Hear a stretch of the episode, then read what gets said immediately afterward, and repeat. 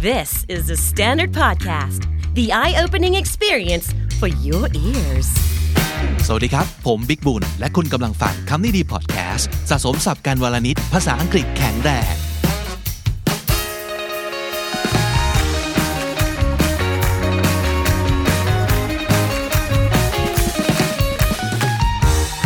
คุณผู้ชมคุณผู้ฟังครับ เราไม่ได้ทำ episode รวมฮิตกันมานานแล้วเนาะคำนี้ดีเมดเล่ในวันนี้ เรารวม 4 episode ที่เกี่ยวข้องกับเรื่อง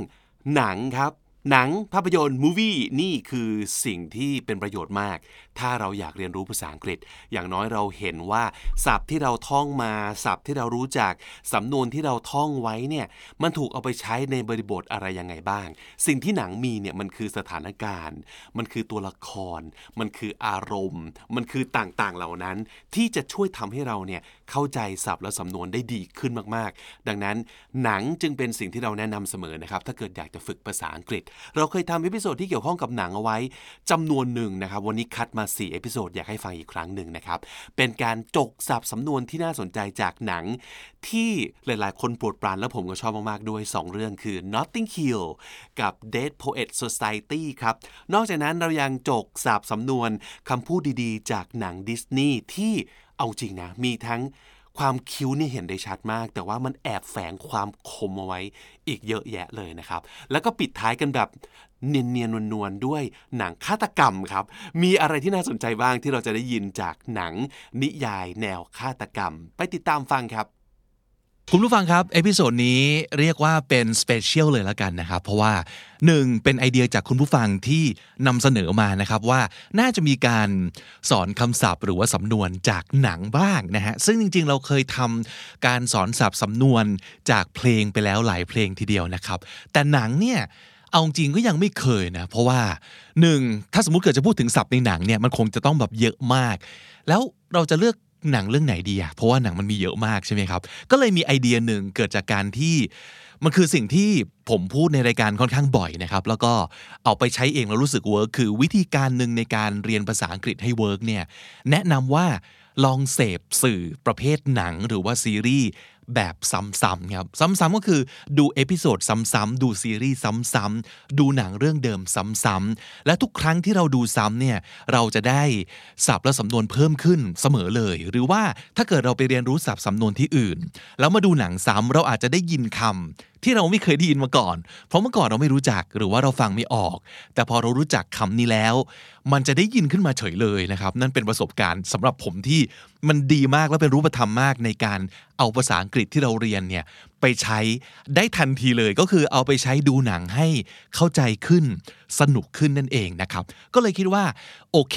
งั้นถ้าสมมติเกิดอยากจะเรียนรู้ศัพท์สำนวนจากหนังเนี่ย เราเอาคอนเซปต์นี้ไปใช้กันดีกว่าก็คือ แล้วหนังเรื่องอะไรนะ ที่เราจะดูซ้ำกันได้แบบบ่อยๆผมเชื่อว่าแต่ละคนคงจะมีหนังประเภทที่ชอบดูซ้ำไม่เหมือนกัน ใช่ไหมครับ บางคนบอกว่าชอบดูหนังแบบ แอคชั่นซ้ำๆบางคนชอบดูดราม่าซ้ำๆก็แล้วแต่ว่าใครจะชอบดูหนังประเภทไหน แต่ว่ามันจะมีหนังอยู่ประเภทหนึ่งครับ ซึ่งจะเรียกว่าคลาสสิกได้ไหมนะ ถ้าคลาสสิกมันฟังดูเก่าเนาะแต่ว่ามันเป็นหนังแบบที่เราคนทั่วไปอะ จะดูซ้ำได้แบบบ่อยๆ มากๆเลย ก็จะเป็นหนังประเภทแบบ all time favorite ทั้งหลายนะครับ ซึ่งผมคิดว่าหลายๆ คนคงจะเริ่มเห็น list หนังเหล่านั้นในใจแล้วล่ะ เราเริ่มต้นกันด้วยเรื่องนี้ครับ Notting Hill เป็นหนังที่โรแมนติกแบบอมตะนิรันดร์การจริง ๆ แล้วก็คนจำนวนมากเคยดูแล้วก็ประทับใจคล้ายๆกันนะครับ อยากจะดูหนัง Notting Hill ให้ลึกซึ้งขึ้น สนุกขึ้น แล้วก็รู้สึกโรแมนติกขึ้นฮาขึ้นไหมเออผมมีวิธีนั่นก็คือเราลองมาเรียนรู้ศัพท์สำนวนจากหนังเรื่องนี้กันนะครับ มีประมาณ 40 คำอ่าซึ่งคิดว่า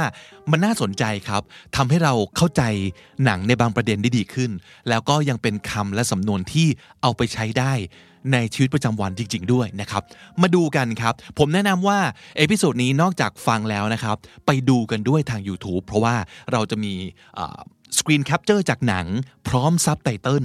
แล้วก็พร้อมคำอธิบาย เป็นตัวสะกดเป็นตัวอย่างประโยคขึ้นให้ทำให้ได้เรียนรู้กันไปอย่างอินมากขึ้นนะครับ แล้วอาจจะ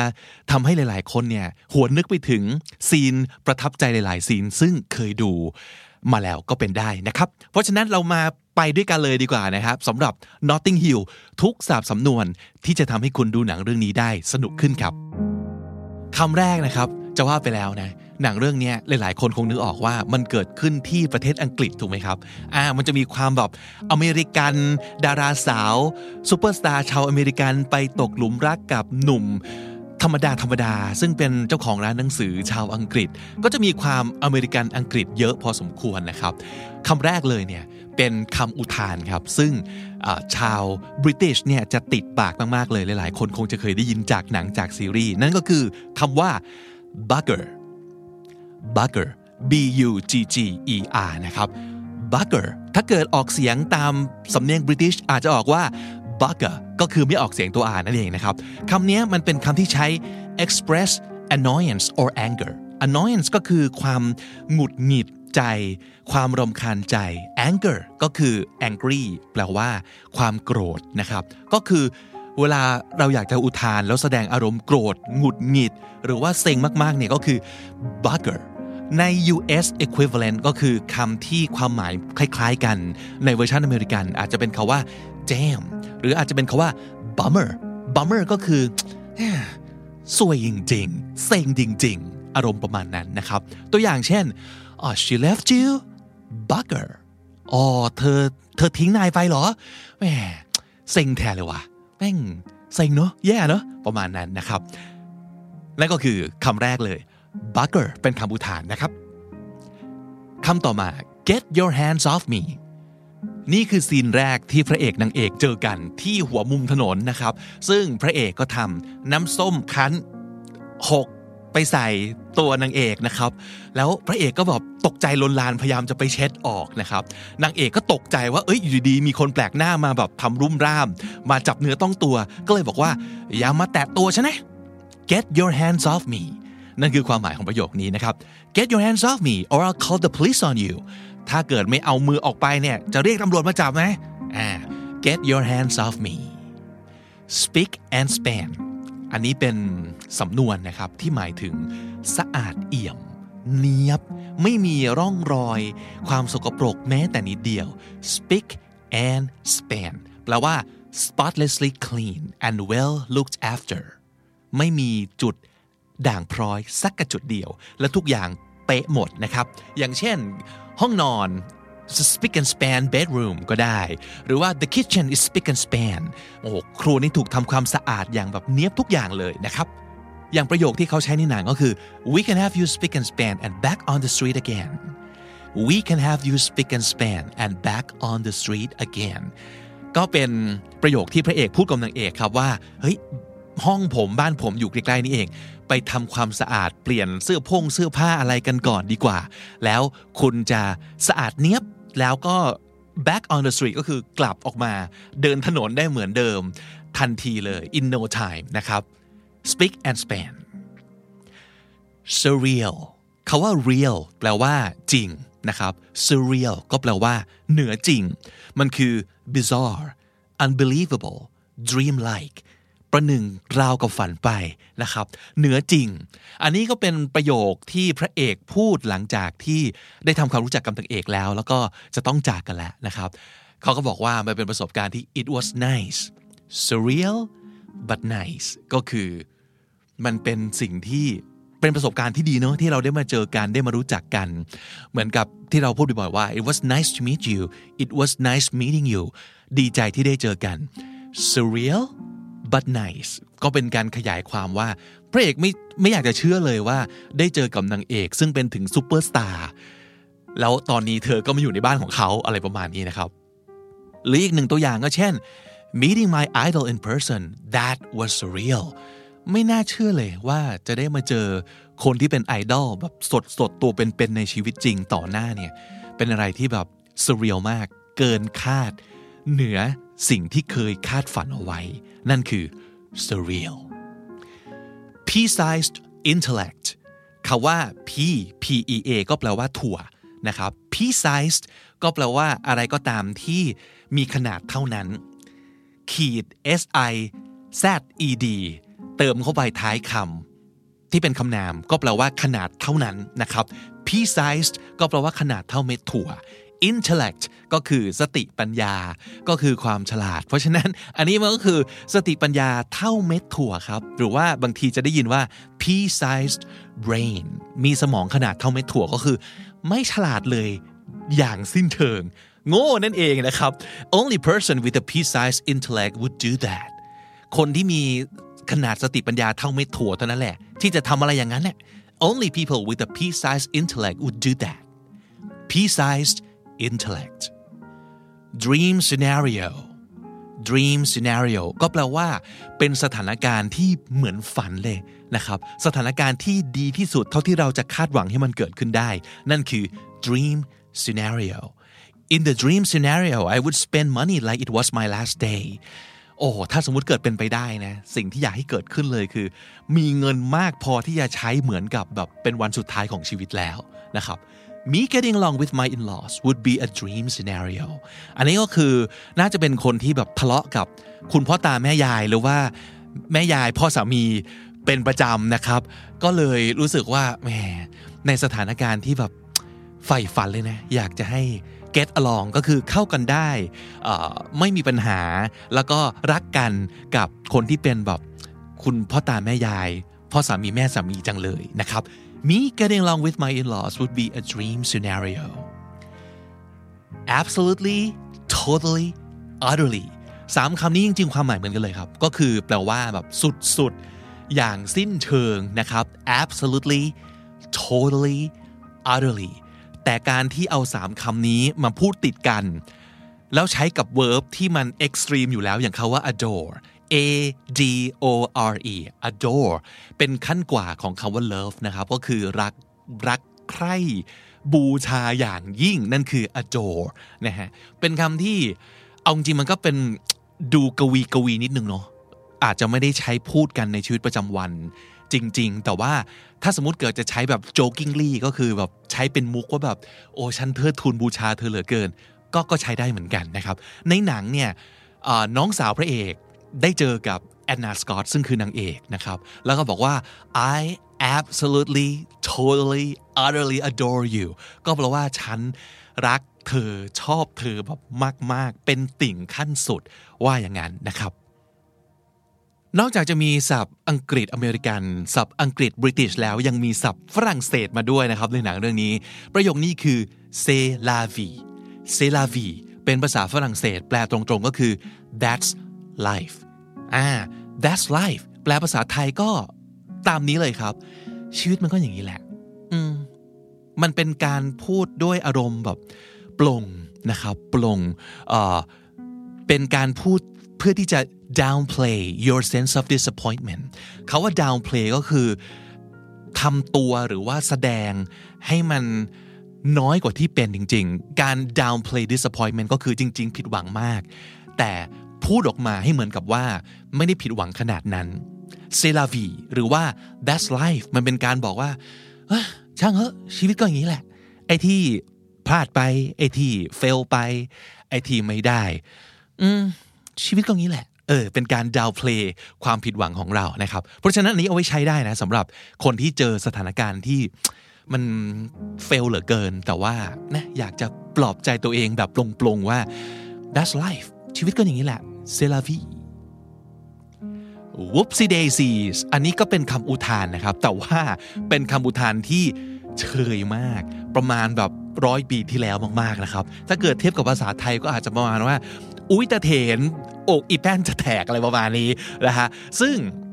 ในหนังเนี่ยมันจะเป็นซีนที่พระเอกกำลังเอกกำลังจะ ปีนรั้วเข้าไป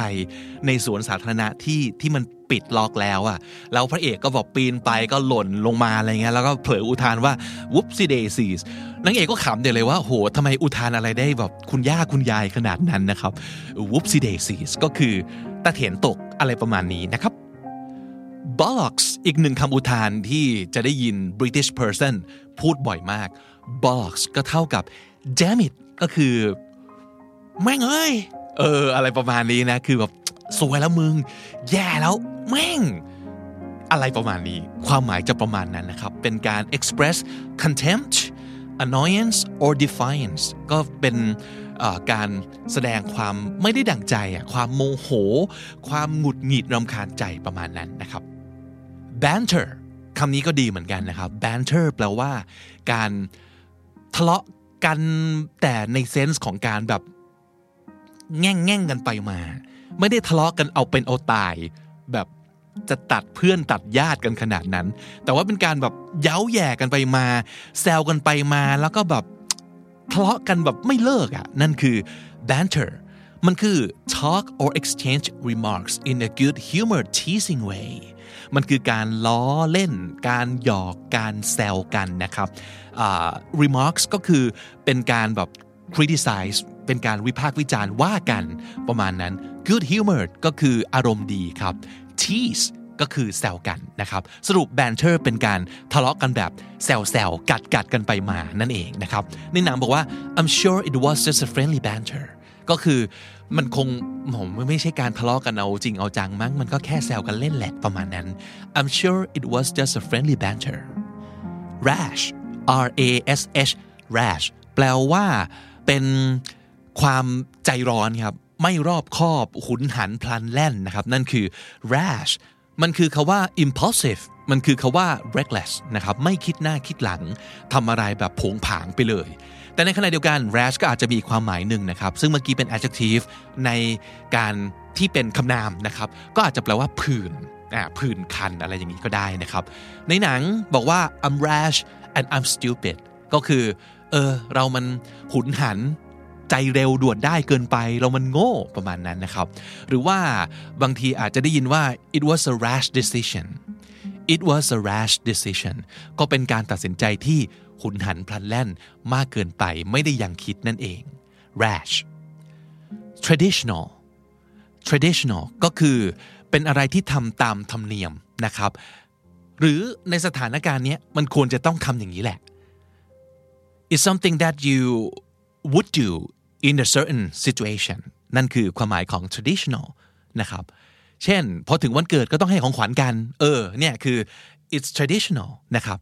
ในหนังเนี่ย ประโยคที่พูดก็คือ I think goodbye is traditional ก็เป็นซีนที่จะต้องจะต้องจากลากันแล้ว แล้วก็มายืนอึ้งๆกันอยู่นิดนึง พระเอกก็เลยบอกว่า I think goodbye is traditional ก็คืออถึงตรงนี้ก็คงจะต้องบอกลากันสินะ ประมาณนั้นนั่นเองนะครับ traditional sloshed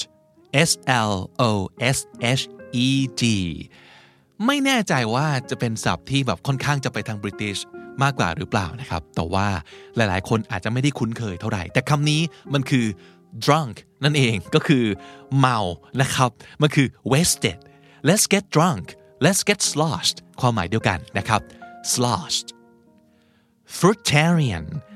ดูจากรูปคำน่าจะเดากันได้เนาะเขาว่า fruit ก็คือผลไม้นะครับ arian ทั้งหลายเนี่ยก็คือคนที่กินอะไรประมาณอย่างเงี้ย เช่น vegetarian คือกินผักไม่กินเนื้อสัตว์นะครับ หรือว่าคำว่า pescatarian pescatarian คือคนที่กินแต่อาหารทะเลนะครับ ส่วนคาว่า fruitarian ก็คือคนที่กินแต่ผลไม้เป็นอาหารเท่านั้น นั่นเอง fruitarian minuscule minuscule คำนี้ถ้าจะให้เดา น่าจะพอเดาได้จากคาว่ามินข้างหน้า ซึ่งมันมาจากมินิทมาจากมินิอะไรอย่างนี้ ก็น่าจะเดาได้ว่ามันคือต้องเป็นอะไรที่เล็กๆ ถูกไหมครับ minuscule แปลว่า very small very little เล็กมาก หรือน้อยมาก ในเซนส์ของปริมาณก็ได้นะ หรือขนาดก็ได้ เช่น minuscule salary เงินเดือนแบบ จิ๋วเดียว เงินเดือนน้อยมากเลย หรือว่า the chances are always minuscule โอกาสที่จะเป็นไปได้มันคือเล็กน้อยมาก จิ๋วมาก หรือว่า minuscule piece of pie เป็นพายชิ้นจิ๋วนิดเดียวนะครับ minuscule gripping gripping เขาว่า grip แปลว่า จับเอาไว้ให้แน่น ๆ นะครับ ส่วนคาว่า gripping ที่เป็น adjective มันแปลว่าอะไรก็ตามที่สามารถจับความสนใจ ของเราเอาไว้ได้อย่างอยู่หมัดนะครับก็คือน่าสนใจมากๆ น่าตื่นเต้นมากๆ เร้าใจสุดๆนะครับ firmly holding the attention or interest นั่นคือ gripping เช่น you had the most gripping scene in the play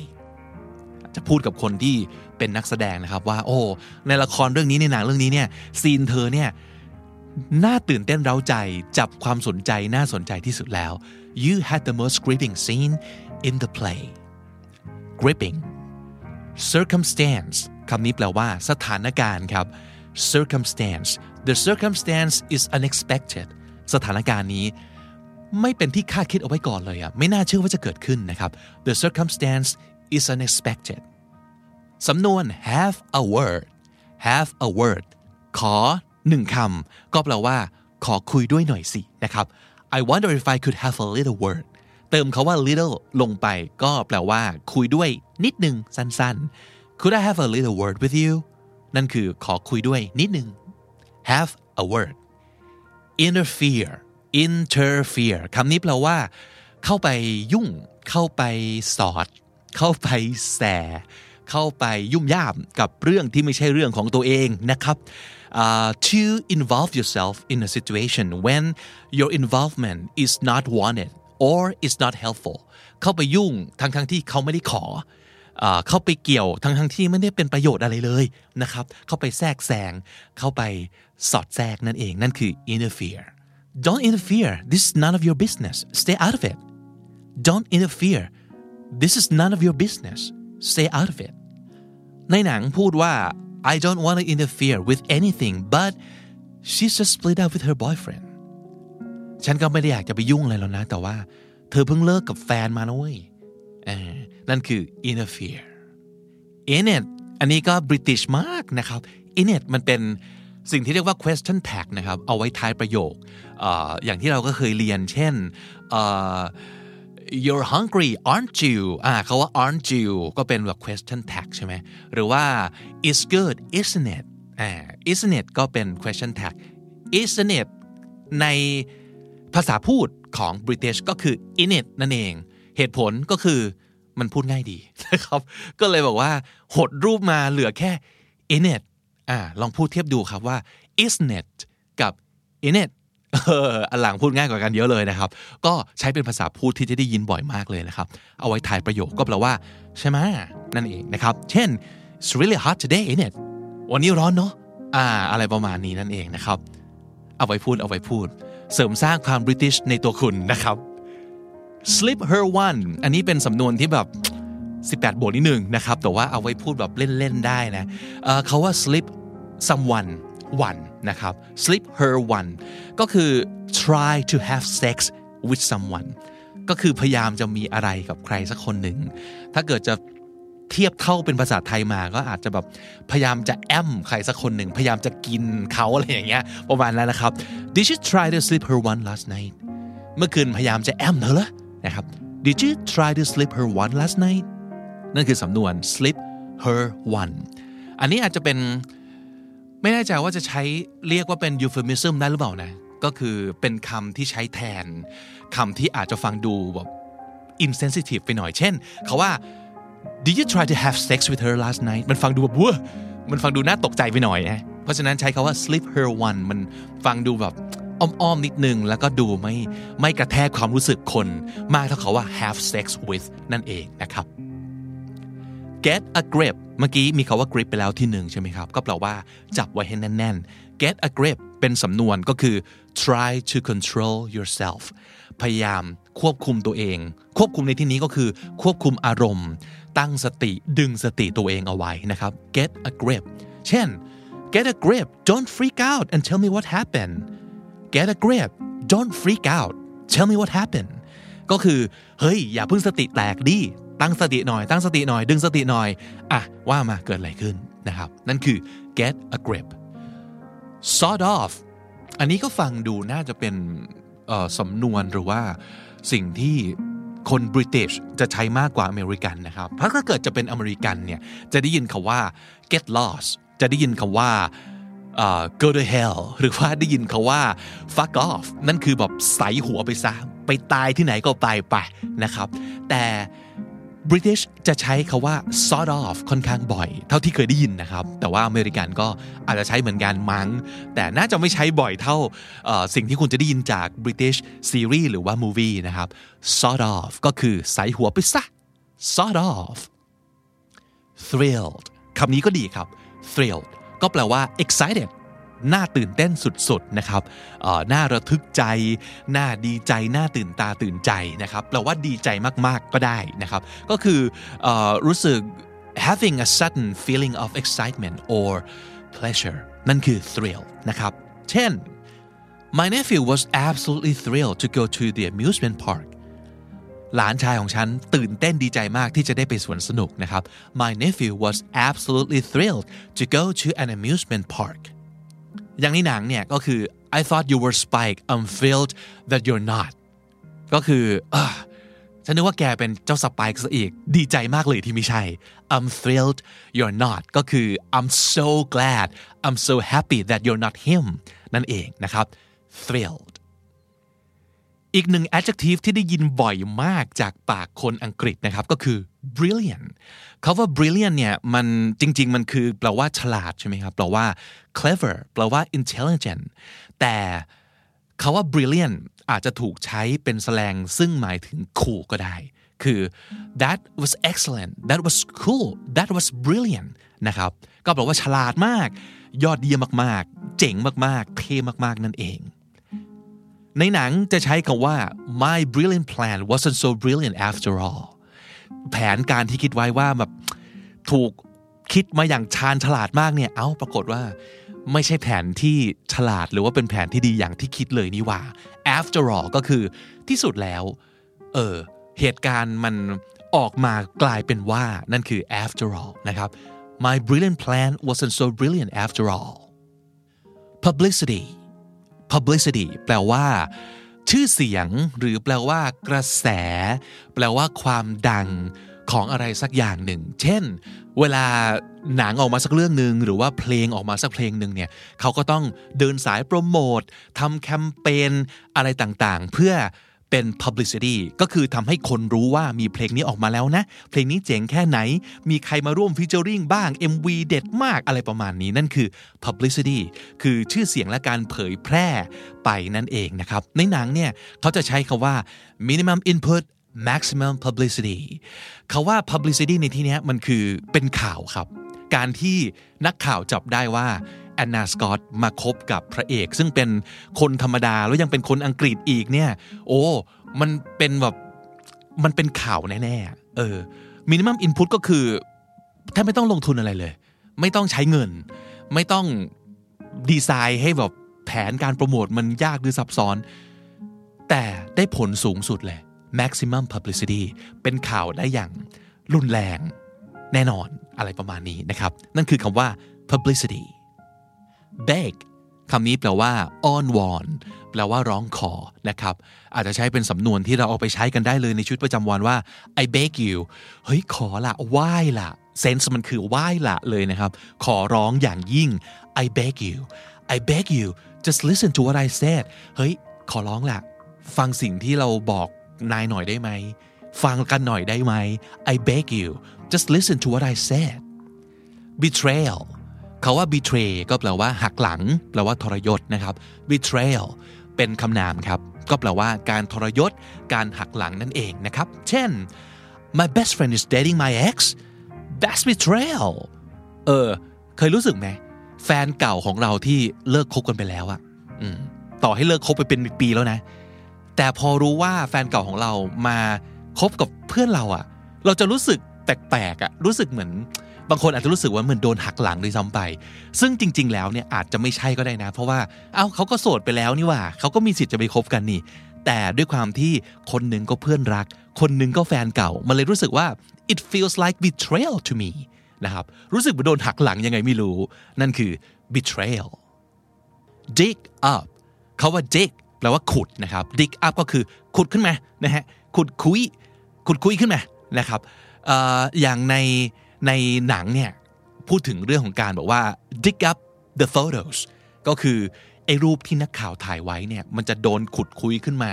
รูปที่เคยไปอะไรในอดีตทั้งหลายเนี่ยโดนขุดแน่ๆพอเป็นข่าวขึ้นมาแล้วเนี่ยเขาจะต้องเล่นข่าว เขาก็จะไปขุดของเก่าที่ อาจจะแบบเราฝังกลบไปแล้วเรียบร้อยเนี่ยขุดขึ้นมาตีข่าวกันอีกนะครับ ก็อาจจะใช้ในเซนส์ว่า dig up the information dig up the secrets นะครับขุดคุยความลับขึ้นมา ขุดคุยเรื่องราวข้อมูลข่าวสารต่างๆ ขึ้นมานั่นเอง dig up ขุดคุยครับสำนวน to be over someone ก็คือข้ามใครสักคนก็คือข้ามไปได้ move on ไปแล้วนะครับ แต่ถ้าสมมุติเกิดว่าเราไม่สามารถจะ get over someone นั่นก็คือเรายังตัดใจจากใครสักคนไม่ได้ หรือตัดใจจากสิ่งของสักสิ่งหนึ่งไม่ได้ ก็ใช้คาว่า not over something ก็ได้เหมือนกันนะครับ เช่นในในหนังเนี่ยอาจจะบอกว่า not over her ก็คือยังลืมไม่ได้สินะเออยังไม่สามารถ move on ได้สินะ เพราะฉะนั้นจะเอาไปใช้ประมาณนี้ก็ได้ว่า to be honest I'm still not over my ex อาจจะมีคนมาขอเราเป็นแฟน แล้วเราก็อาจจะบอกว่าเฮ้ยเอาเอาจริงนะ มันยังตัดใจจากคนเก่าไม่ได้เลยอะ to be honest I'm still not over my ex อีกหนึ่งศัพท์ British นะครับ chap c h a p chap ถ้าเกิดฝั่งอเมริกันอาจจะใช้คาว่า dude อาจจะใช้คาว่า fellow อาจจะใช้คาว่า guy ก็คืออเพื่อนหรือว่าเจ้าหนุ่ม คนนี้นะฮะทางฝั่ง British จะใช้คาว่า chap who's that chap อ่าไอหนุ่มนั้นไม่ใครอะประมาณนี้นะครับ chap awkward คำนี้ก็คือ ดูตะขิดตะขวงใจ ดูอึดอัดอึกอักอ่าไม่รู้จะทำยังไงดีนะครับ มองหน้าเลิกลากกันไปมา นั่นคือ awkward situation awkward situation คือสถานการณ์ที่น่าอึดอัดอ่าตัวอย่างนะครับ เช่น I ran into my ex last night it was hella awkward situation it was one hella awkward situation ran into run into someone แปลว่าบังเอิญไปเจอ ไม่ได้ตั้งใจจะไปเจอนะครับ แต่เผอิญเดินไปแล้วเจอ นั่นคือ run into someone I ran into my ex last night บังเอิญไปเจอแฟนเก่าเมื่อคืน โอ้โห โคตร awkward เลยว่ะ โคตรแบบกระอักกระอ่วนสุดๆนะครับ อย่างในหนังเนี่ยบอกว่า it's a bit of an awkward situation really I don't know what he's doing here มันอึกอักเนอะสถานการณ์มัน awkward ยังไงไม่รู้ว่าเขามาทำอะไรที่นี่เนี่ยเออไม่ได้อยากเจอเลย เจอกันไม่รู้จะทำหน้ายังไง นั่นคือ awkward นะครับ indiscreet indiscreet คำนี้ก็ดีนะ อืม น่าจะใช้ได้กับหลายสถานการณ์ในชีวิตจริง น่าจะใช้ได้กับ หลายคนในชีวิตจริงของเรา คือเป็นคนที่ indiscreet มากแปลว่าอะไรครับแปลว่าไอ้เนี่ยบอกอะไรมันมันเอาไปปูดหมดเลย ไม่รู้จักเก็บความลับ ปากสว่าง ปากลำโพง ปากโป้ง ไม่ไม่รอบคอบ เออ บางทีอาจจะไม่ได้ตั้งใจจะปากโป้ง แต่ไม่ระวังอะอะไรที่เราบอกไว้ว่าเฮ้ยอย่าบอกใครนะเว้ยมันเป็นความลับน่าจะรู้ว่าควรจะเก็บเป็นความลับ แต่ก็ดันไม่ระวังให้เราอะ ก็เผลอไปพูด เผลอไปหินอ้าวคนอื่นรู้หมดนั่นคือ indiscreet นะครับ she's a very indiscreet person ถ้าเกิดจะบอกอย่างเงี้ยก็คือโอ้โหเยเนี่ยอย่าไปบอกอะไรมันนะ มันเอาไปพูดหมดเลยนะ ระวังนะ อย่างนี้เป็นต้นนะครับ ในหนังบอกว่า the most indiscreet man in England ก็พูดถึงคนคนหนึ่งซึ่งแบบโอ้ไอ้นี่แบบม่งปากโป้งที่สุดในประเทศอังกฤษแล้วอะก็คือปากโป้งสุดๆ เก็บความลับไม่ได้เลยนะครับ indiscreet แล้วก็มาถึงวักทองนะครับโค้ดที่สุดแสนจะคลาสสิกและอมตะนิรันดร์การมาก I'm just a girl standing in front of a boy asking him to love her นั่นก็คือเป็นประโยคที่นางเอกนะครับ ซึ่งเป็นดารา ชื่อดังมาก ๆ ที่สุดในโลกคนหนึ่ง มายืนต่อหน้าผู้ชายที่เธอรัก แล้วก็ขอให้เขารับรักเธอ ซึ่งพระเอกก็จะมัวไปลำยายอยู่ได้ว่า เธอเป็นดาราฉันเป็นคนสามัญต่างๆ แต่นางเอกก็บอกว่า เฮ้ย แต่ฉันก็เป็นผู้หญิงคนหนึ่งปะวะ ซึ่งตอนนี้ฉันก็แค่มาบอกผู้ชายคนหนึ่ง ที่ฉันรักขอให้เขารับรักฉันเฮ้ยมันแค่นี้เองนะเว้ย I'm just a girl standing in front of a boy asking him to love her turn down turn down คำนี้แปลว่า ปฏิเสธครับ แปลว่า ไม่โอเคอะอย่างในที่นี้ก็คือนางเอกมาขอให้พระเอกรับรักแล้วพระเอกก็บอกว่าเราคงรักกันไม่ได้หรอกนี่คือการ turn down และสิ่งที่นางเอกเป็นก็คือ turned down เติม ed ก็คือถูกปฏิเสธนั่นเองนะครับ ในหนังบอกว่า William just turned down Anna Scott ก็คือไอ้หนุ่มวิลเลียม nobody คนนี้เนี่ยมันเพิ่งปฏิเสธดาราอย่างแอนนาสกอตเลยนะเว้ยนะครับ หรืออาจจะใช้ในประโยค ที่ว่าอะตัวอย่างนะฮะ I turned down the offer อะฉันปฏิเสธสิ่งที่เขาเสนอมา offer ก็คือข้อเสนอนะครับ because I wasn't satisfied with it มันไม่น่าพอใจอะเอออาจจะแบบข้อเสนอที่ว่า offer ที่ว่าอาจจะแบบเอาเปรียบเกินไป ได้มีคุ้มเสียเงินน้อยจังหรืออะไรก็ตามทีหรือว่าไม่แฮปปี้กับกับคนที่ยื่นข้อเสนอมาก็ได้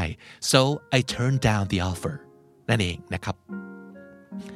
อีกหนึ่งความบริติชครับ อันนี้ผมว่าบริติชมากๆเลยแหละคาว่า daft prick daft เป็น adjective ที่แปลว่า โง่ครับ แปลว่า foolish แปลว่า stupid prick ก็เป็นแสลงที่ค่อนข้างจะเอาจริงแรงไหม แรงเหมือนกันเนาะแรงเหมือนกันเอ่อ prick จะแปลว่า dick ก็ได้เลยครับ ในภาษาอังกฤษ หรือจะแปลว่า คนโง่ก็ได้ จะแปลว่า jerk ก็ได้แปลว่า asshole ก็ได้ คือเป็นไอ้คนห่วยห่วยๆคนไม่เอาไหนคนแย่ๆคนหนึ่งเออคือ you prick you dick you asshole you jerk ความหมายในโซนเดียวกันหมดนะครับ Jeff prick ก็คือ you stupid person นั่นเอง แล้วก็มาถึงคำสุดท้าย ซึ่งเป็นคำที่มีความหมายมากๆ แล้วก็พีคมากๆ แล้วเป็นคำสุดท้ายในหนังนี้ด้วยนะครับ ก็คือคาว่า indefinitely indefinitely คาว่า definitely ก็แปลว่าแน่นอนใช่ไหมครับ มันก็คือคาว่า sure of course absolutely ก็คือ definitely คือแน่นอนมันต้องเป็นอย่างนั้นอยู่แล้ว เอาไว้ตอบแทนคำว่า yes of course ได้เลย ส่วนคาว่า indefinitely เติม in ไปข้างหน้าเนี่ย มันก็เป็น prefix ที่เป็นปฏิเสธถูกไหมครับ ตามที่เราเรียนเรียนกันมาเนาะ เพราะฉะนั้นคำนี้เนี่ย มันแปลว่า ไม่มีความแน่นอน อ่า definitely คือแน่นอน indefinitely ก็คือไม่แน่นอน บริบทในหนัง นักข่าวถามแอนนาสกอตซึ่งเป็นนางเอกนะครับว่า มีแผนจะอยู่ในประเทศอังกฤษไปอีกนานแค่ไหน แล้วนางเอกก็ตอบด้วยคำนี้ครับว่า indefinitely ซึ่งโดยเซนส์ก็แปลว่า อยู่ไปเรื่อย ๆ โดยไม่มีกำหนดนั่นเอง indefinitely และทั้งหมดนั้นก็คือทุกสับสำนวนที่คิดว่าเข้าใจแล้วจะทำให้เราดูหนังเรื่อง Notting Hill ได้อินขึ้น ซึ้งขึ้น โรแมนติกขึ้นต่างๆมากมายนะครับ ผมเชื่อจริงๆนะว่าเรื่องของการสะสมศัพท์เนี่ยมันช่วยในเรื่องนี้อย่างน้อยเป็นสิ่งที่ basic ที่สุดเลย หลายๆ คนอาจจะมองภาพการใช้ภาษาอังกฤษ ว่าต้องเป็นการเอาไปพูด เอาไป present งาน เอาไปคุยสนทนากับเจ้าของภาษา ซึ่งมันเป็นบริบทหรือว่าเงื่อนไขที่ไม่ใช่ทุกคนจะเจอได้ ไม่ใช่ทุกคนจะเจอแบบชาวต่างชาติทุกวันในชีวิตนะ แต่เราสามารถดูหนังซาวแทร็ก ดูซีรีส์ซาวด์แทร็กได้ทุกวันในชีวิตครับ นั่นคือวิธีง่ายที่สุดเลยที่คุณจะใช้ภาษา เพราะฉะนั้นเก็บสะสมศัพท์เหล่านี้ไป แล้วก็เอาไปใช้เสพสื่อต่างๆ เหล่านี้ ได้อย่างสนุกขึ้นแล้วก็ดีขึ้นนะครับ ผมเชื่อว่าจะเป็นวิธีดีในการเรียนภาษาได้ดีมากๆเลยนะครับ วันนี้เอา Notting Hill มาฝากครับ ใครอยากจะนำเสนอหนังเรื่องไหนอีกที่เข้าข่ายหนังคลาสสิกที่เราดูซ้ำกันได้แบบนับครั้งไม่ถ้วนนะ เสนอมาได้เลยนะครับ ถ้าเกิดติดตามดูติดตามฟังทาง YouTube เขียนคอมเมนต์มาได้เลย ขอบคุณล่วงหน้าสำหรับทุกข้อเสนอแล้วก็ทุกสิ่งทุกอย่างเลยที่คุณผู้ฟังคอมเมนต์มานะครับ เพราะว่าเราทีมงานเนี่ยก็จะเอาไปปรับปรุงทำให้คอนเทนต์ทำให้พอดแคสต์นี้ดีขึ้นเรื่อยๆ อย่างที่คุณชอบแล้วก็จะได้ประโยชน์สูงสุดนะครับ วันนี้ขอบคุณมากครับ แล้วก็อย่าลืมเข้ามาเก็บสะสมศัพท์กันทุกวันวันละนิด ภาษาอังกฤษจะได้แข็งแรงครับ สวัสดีครับ The Standard Podcast. Eye opening for your ears. วันนี้กลับมาอีกครั้งพร้อมกับชวนคุณผู้ฟัง คุณผู้ชมดูหนังกันนะครับ หนังที่เราจะดูกันในวันนี้เป็นอีกหนึ่งหนังที่เรียกว่าคลาสสิกนะ ส่วนใหญ่คำนี้ดีมูวี่เนี่ยจะชวนกันดูหนังที่เรียกว่ามี คุณค่าในการดูซ้ำเออ ขอใช้คำนี้แล้วกันนะครับ มันจะมีหนังบางเรื่องที่เราดูซ้ำได้แบบหลายครั้งเลย ดูแล้วดูอีกทุกครั้งที่ดูก็ยังสนุกอยู่ ทุกครั้งที่ดูอาจจะได้อะไรใหม่ๆเออเป็นความคิดเป็นออคำพูดนะครับ หรือว่าเป็นแง่มุมที่เรามองข้ามหรือว่าไม่ทันเห็นจากการที่เรานั่งดูครั้งที่แล้วเออหนังพวกนี้ดีนะ แล้วก็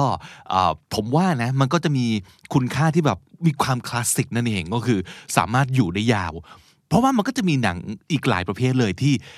ดูครั้งเดียวพอแล้วนะครับ หรือว่าดูเอาสนุกสนุกดูเอาเพลินเพลิน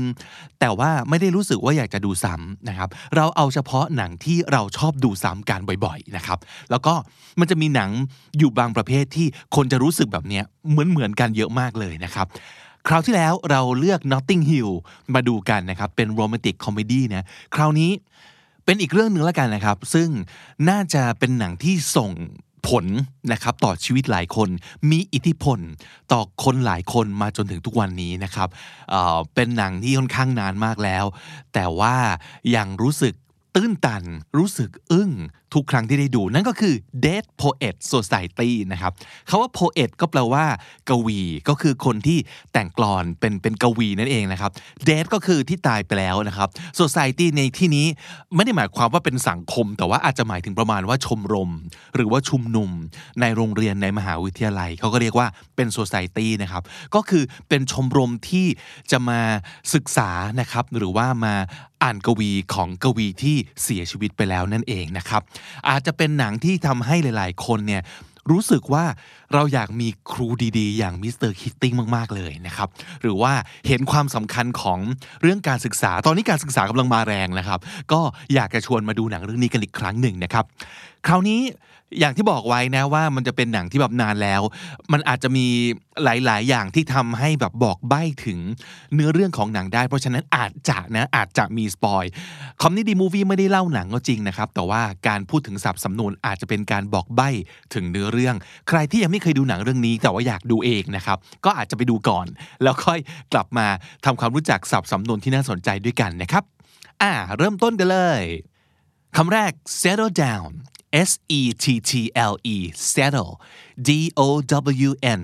down settle down คำนี้โดยทั่วไปจะหมายถึงการตั้งหลักแหล่งนะครับ การแบบสมมุติว่าผู้คนอบพยพกันมาหลากหลายที่พอมาเจอทำเลดีๆอุ๊ยเราตั้งรกรากที่นี่กันดีกว่านะครับ นั่นคือ settle down ในความหมายก็คือเลิกผจญภัยแล้ว ไม่ไปที่ไหนต่อแล้วนะครับ settle down ก็คือลงหลักปักฐาน หรืออาจจะหมายถึงการแต่งงานเป็นเรื่องเป็นราวก็ได้นะครับ I'm not ready to settle down yet ยังไม่อยากแต่งงานสร้างครอบครัวเลย อยากจะสนุกกับชีวิตโสดไปเรื่อยๆ นั่นก็คือยังอยากจะเดินทางต่อไป ยังไม่อยากหยุดนะครับ นั่นก็คือความหมายหนึ่งของ settle down แต่ว่าอีกความหมายหนึ่งอาจจะมีเอ่อ sense ที่ว่าให้นั่งลงได้แล้วนะครับ อย่างในหนังเรื่องนี้ alright boys let's settle down อะนั่งลงได้แล้ว หรือว่าอะหยุดวิ่งไปวิ่งมาแล้วก็มาหยุดอยู่กับที่ตรงนี้ก่อนนะครับ นั่นคือ settle down stop chatting and settle down เลิกคุยก็ได้แล้ว แล้วก็นั่งลง นั่นคือ settle down pillars P I L L A R นะครับลงท้ายด้วย A R นะครับ โดยหน้าตาแต่ว่าไม่ได้อ่านอานะครับ อ่านเออครับ pillar pillar เติม s ก็เป็น pillars แปลว่าเสาครับ มันคือเสาใหญ่เสาสำคัญที่รับน้ำหนักของโครงสร้างเอาไว้นะครับ นั่นคือ pillar หรือโดยในนะครับอาจจะหมายถึงสิ่งสำคัญที่เราต้องยึดถือเอาไว้ เพราะว่ามันเป็นพื้นฐานหลักๆ หรือว่าพื้นฐานสำคัญนั่นเองฉะนั้นถ้าเกิดถามว่า what are the four pillars เราก็อาจจะบอกว่า tradition honors discipline and excellence is the four pillars of our school เสาหลัก หลักการสำคัญของโรงเรียนของเรามีอะไรบ้าง tradition ก็คือธรรมเนียมนะครับ honors เกียรติยศ discipline การมีระเบียบวินัย แล้วก็ excellence ความเป็นเลิศ นั่นคือ 4 เสาหลักของโรงเรียนของเรานะครับ หรือเราอาจจะเคยได้ยินว่ามันจะมี four pillars เช่นเดียวกันนะครับสี่เสาที่เป็นตัววัดว่าคุณมีคุณภาพชีวิตที่ดีหรือเปล่า นั่นคือ career อาชีพ finance ความมั่นคงทางการเงินนะครับมีตังใช้หรือเปล่านั่นเอง health สุขภาพดีไหม แล้วก็ relationship ความสัมพันธ์กับคนรอบข้างนะครับ นั่นคือ four pillars เสาหลัก 4 อย่าง เพราะฉะนั้นคาว่า pillar ก็แปลว่า เสาครับ tradition tradition คำนี้หมายถึงธรรมเนียม หมายถึงประเพณี หมายถึงจารีต สิ่งที่ทำต่อๆกันมา สิ่งที่ยึดถือว่าควรต้องทำนะครับ โดยเฉพาะอย่างยิ่งถ้าเป็นสังคม เป็นกลุ่ม ก็จะมี tradition มีสิ่งที่ทำกันเป็นธรรมเนียมปฏิบัตินะครับ it's a tradition for brides to wear white การที่เจ้าสาวต้อง แต่งชุดสีขาวนั้นก็เป็นธรรมเนียมที่เขาปฏิบัติหรือว่ายึดถือกันมานะครับ สิ่งที่ทำกันมานั่นเอง แล้วก็ว่ากันว่าดี ว่ากันว่าควรนั่นคือ tradition traditionally we have turkey on Christmas Day โดยธรรมเนียมปฏิบัติแล้ว เราก็มักจะกินไก่งวงในวันคริสต์มาสอะไรอย่างนี้เป็นต้นนะครับ นั่นคือ tradition honors คำนี้คือเกียรติยศนะครับ he's an honor to his school เขาเนี่ย เด็กคนนี้ชายผู้นี้ถือว่าเป็นหน้าเป็นตานะครับเป็นเกียรติยศของโรงเรียนแห่งนี้เลยก็ว่าได้ it's an honor for me to meet you อ๋อได้พบกับคุณนี่รู้สึกเป็นเกียรติเหลือเกิน it's an honor for me to meet you หรือว่า it's an honor to meet you แค่นี้ก็ได้นะครับ he's unworthy to receive such honor เขาเนี่ยไม่ควรค่า ที่จะได้รับการยกย่องอย่างนั้นเลย he is unworthy ไม่คู่ควร ไม่ควรค่า to receive such honor ที่จะได้รับเกียรติยศเช่นนั้นนะครับ we prize honor above money we prize honor above money คาว่า prize ที่แปลว่ารางวัลนะครับ ก็หมายถึงว่าในที่นี้นะคือการให้คุณค่า เราให้คุณค่ากับเกียรติยศมากกว่าเงินทอง ประมาณว่าเสียเงินไม่ว่าเสียหน้าไม่ได้นะครับ we prize honor above money honor H O N O R S หรือว่า H O N O U R S สะกดได้สองแบบนะครับ honor หรือว่า honors discipline ระเบียบวินัยครับ discipline D I S C I P L I N E discipline the boys lacked discipline lack something ก็คือขาดแคลนไม่มีสิ่งนั้นนะครับ เด็กพวกนี้นี่ไม่มีวินัยเอาซะเลย the boys lacked discipline the children showed good discipline in class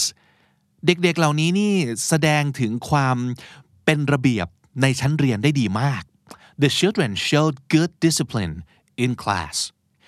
หรือถ้าเกิดเป็นคำกริยานะครับ อาจจะหมายถึงการฝึก ฝึกให้เป็นระเบียบก็คือ he disciplined the dog to behave well outside เขาฝึกให้น้องหมาของเขาเนี่ยประพฤติตัวดีๆ เวลาออกไปข้างนอกนะครับ ก็คือฝึกว่าอย่าไปกวน อย่าไปกัด อย่าไปเห่าใส่ใคร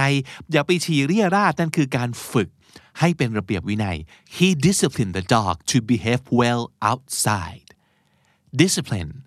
ระเบียบวินัยหรือฝึกให้เป็นระเบียบครับ excellence ความเป็นเลิศ excellence e x c e l l e n c e excellence เป็นคำนามนะครับ ถ้าเกิดเป็น adjective ก็คือ excellent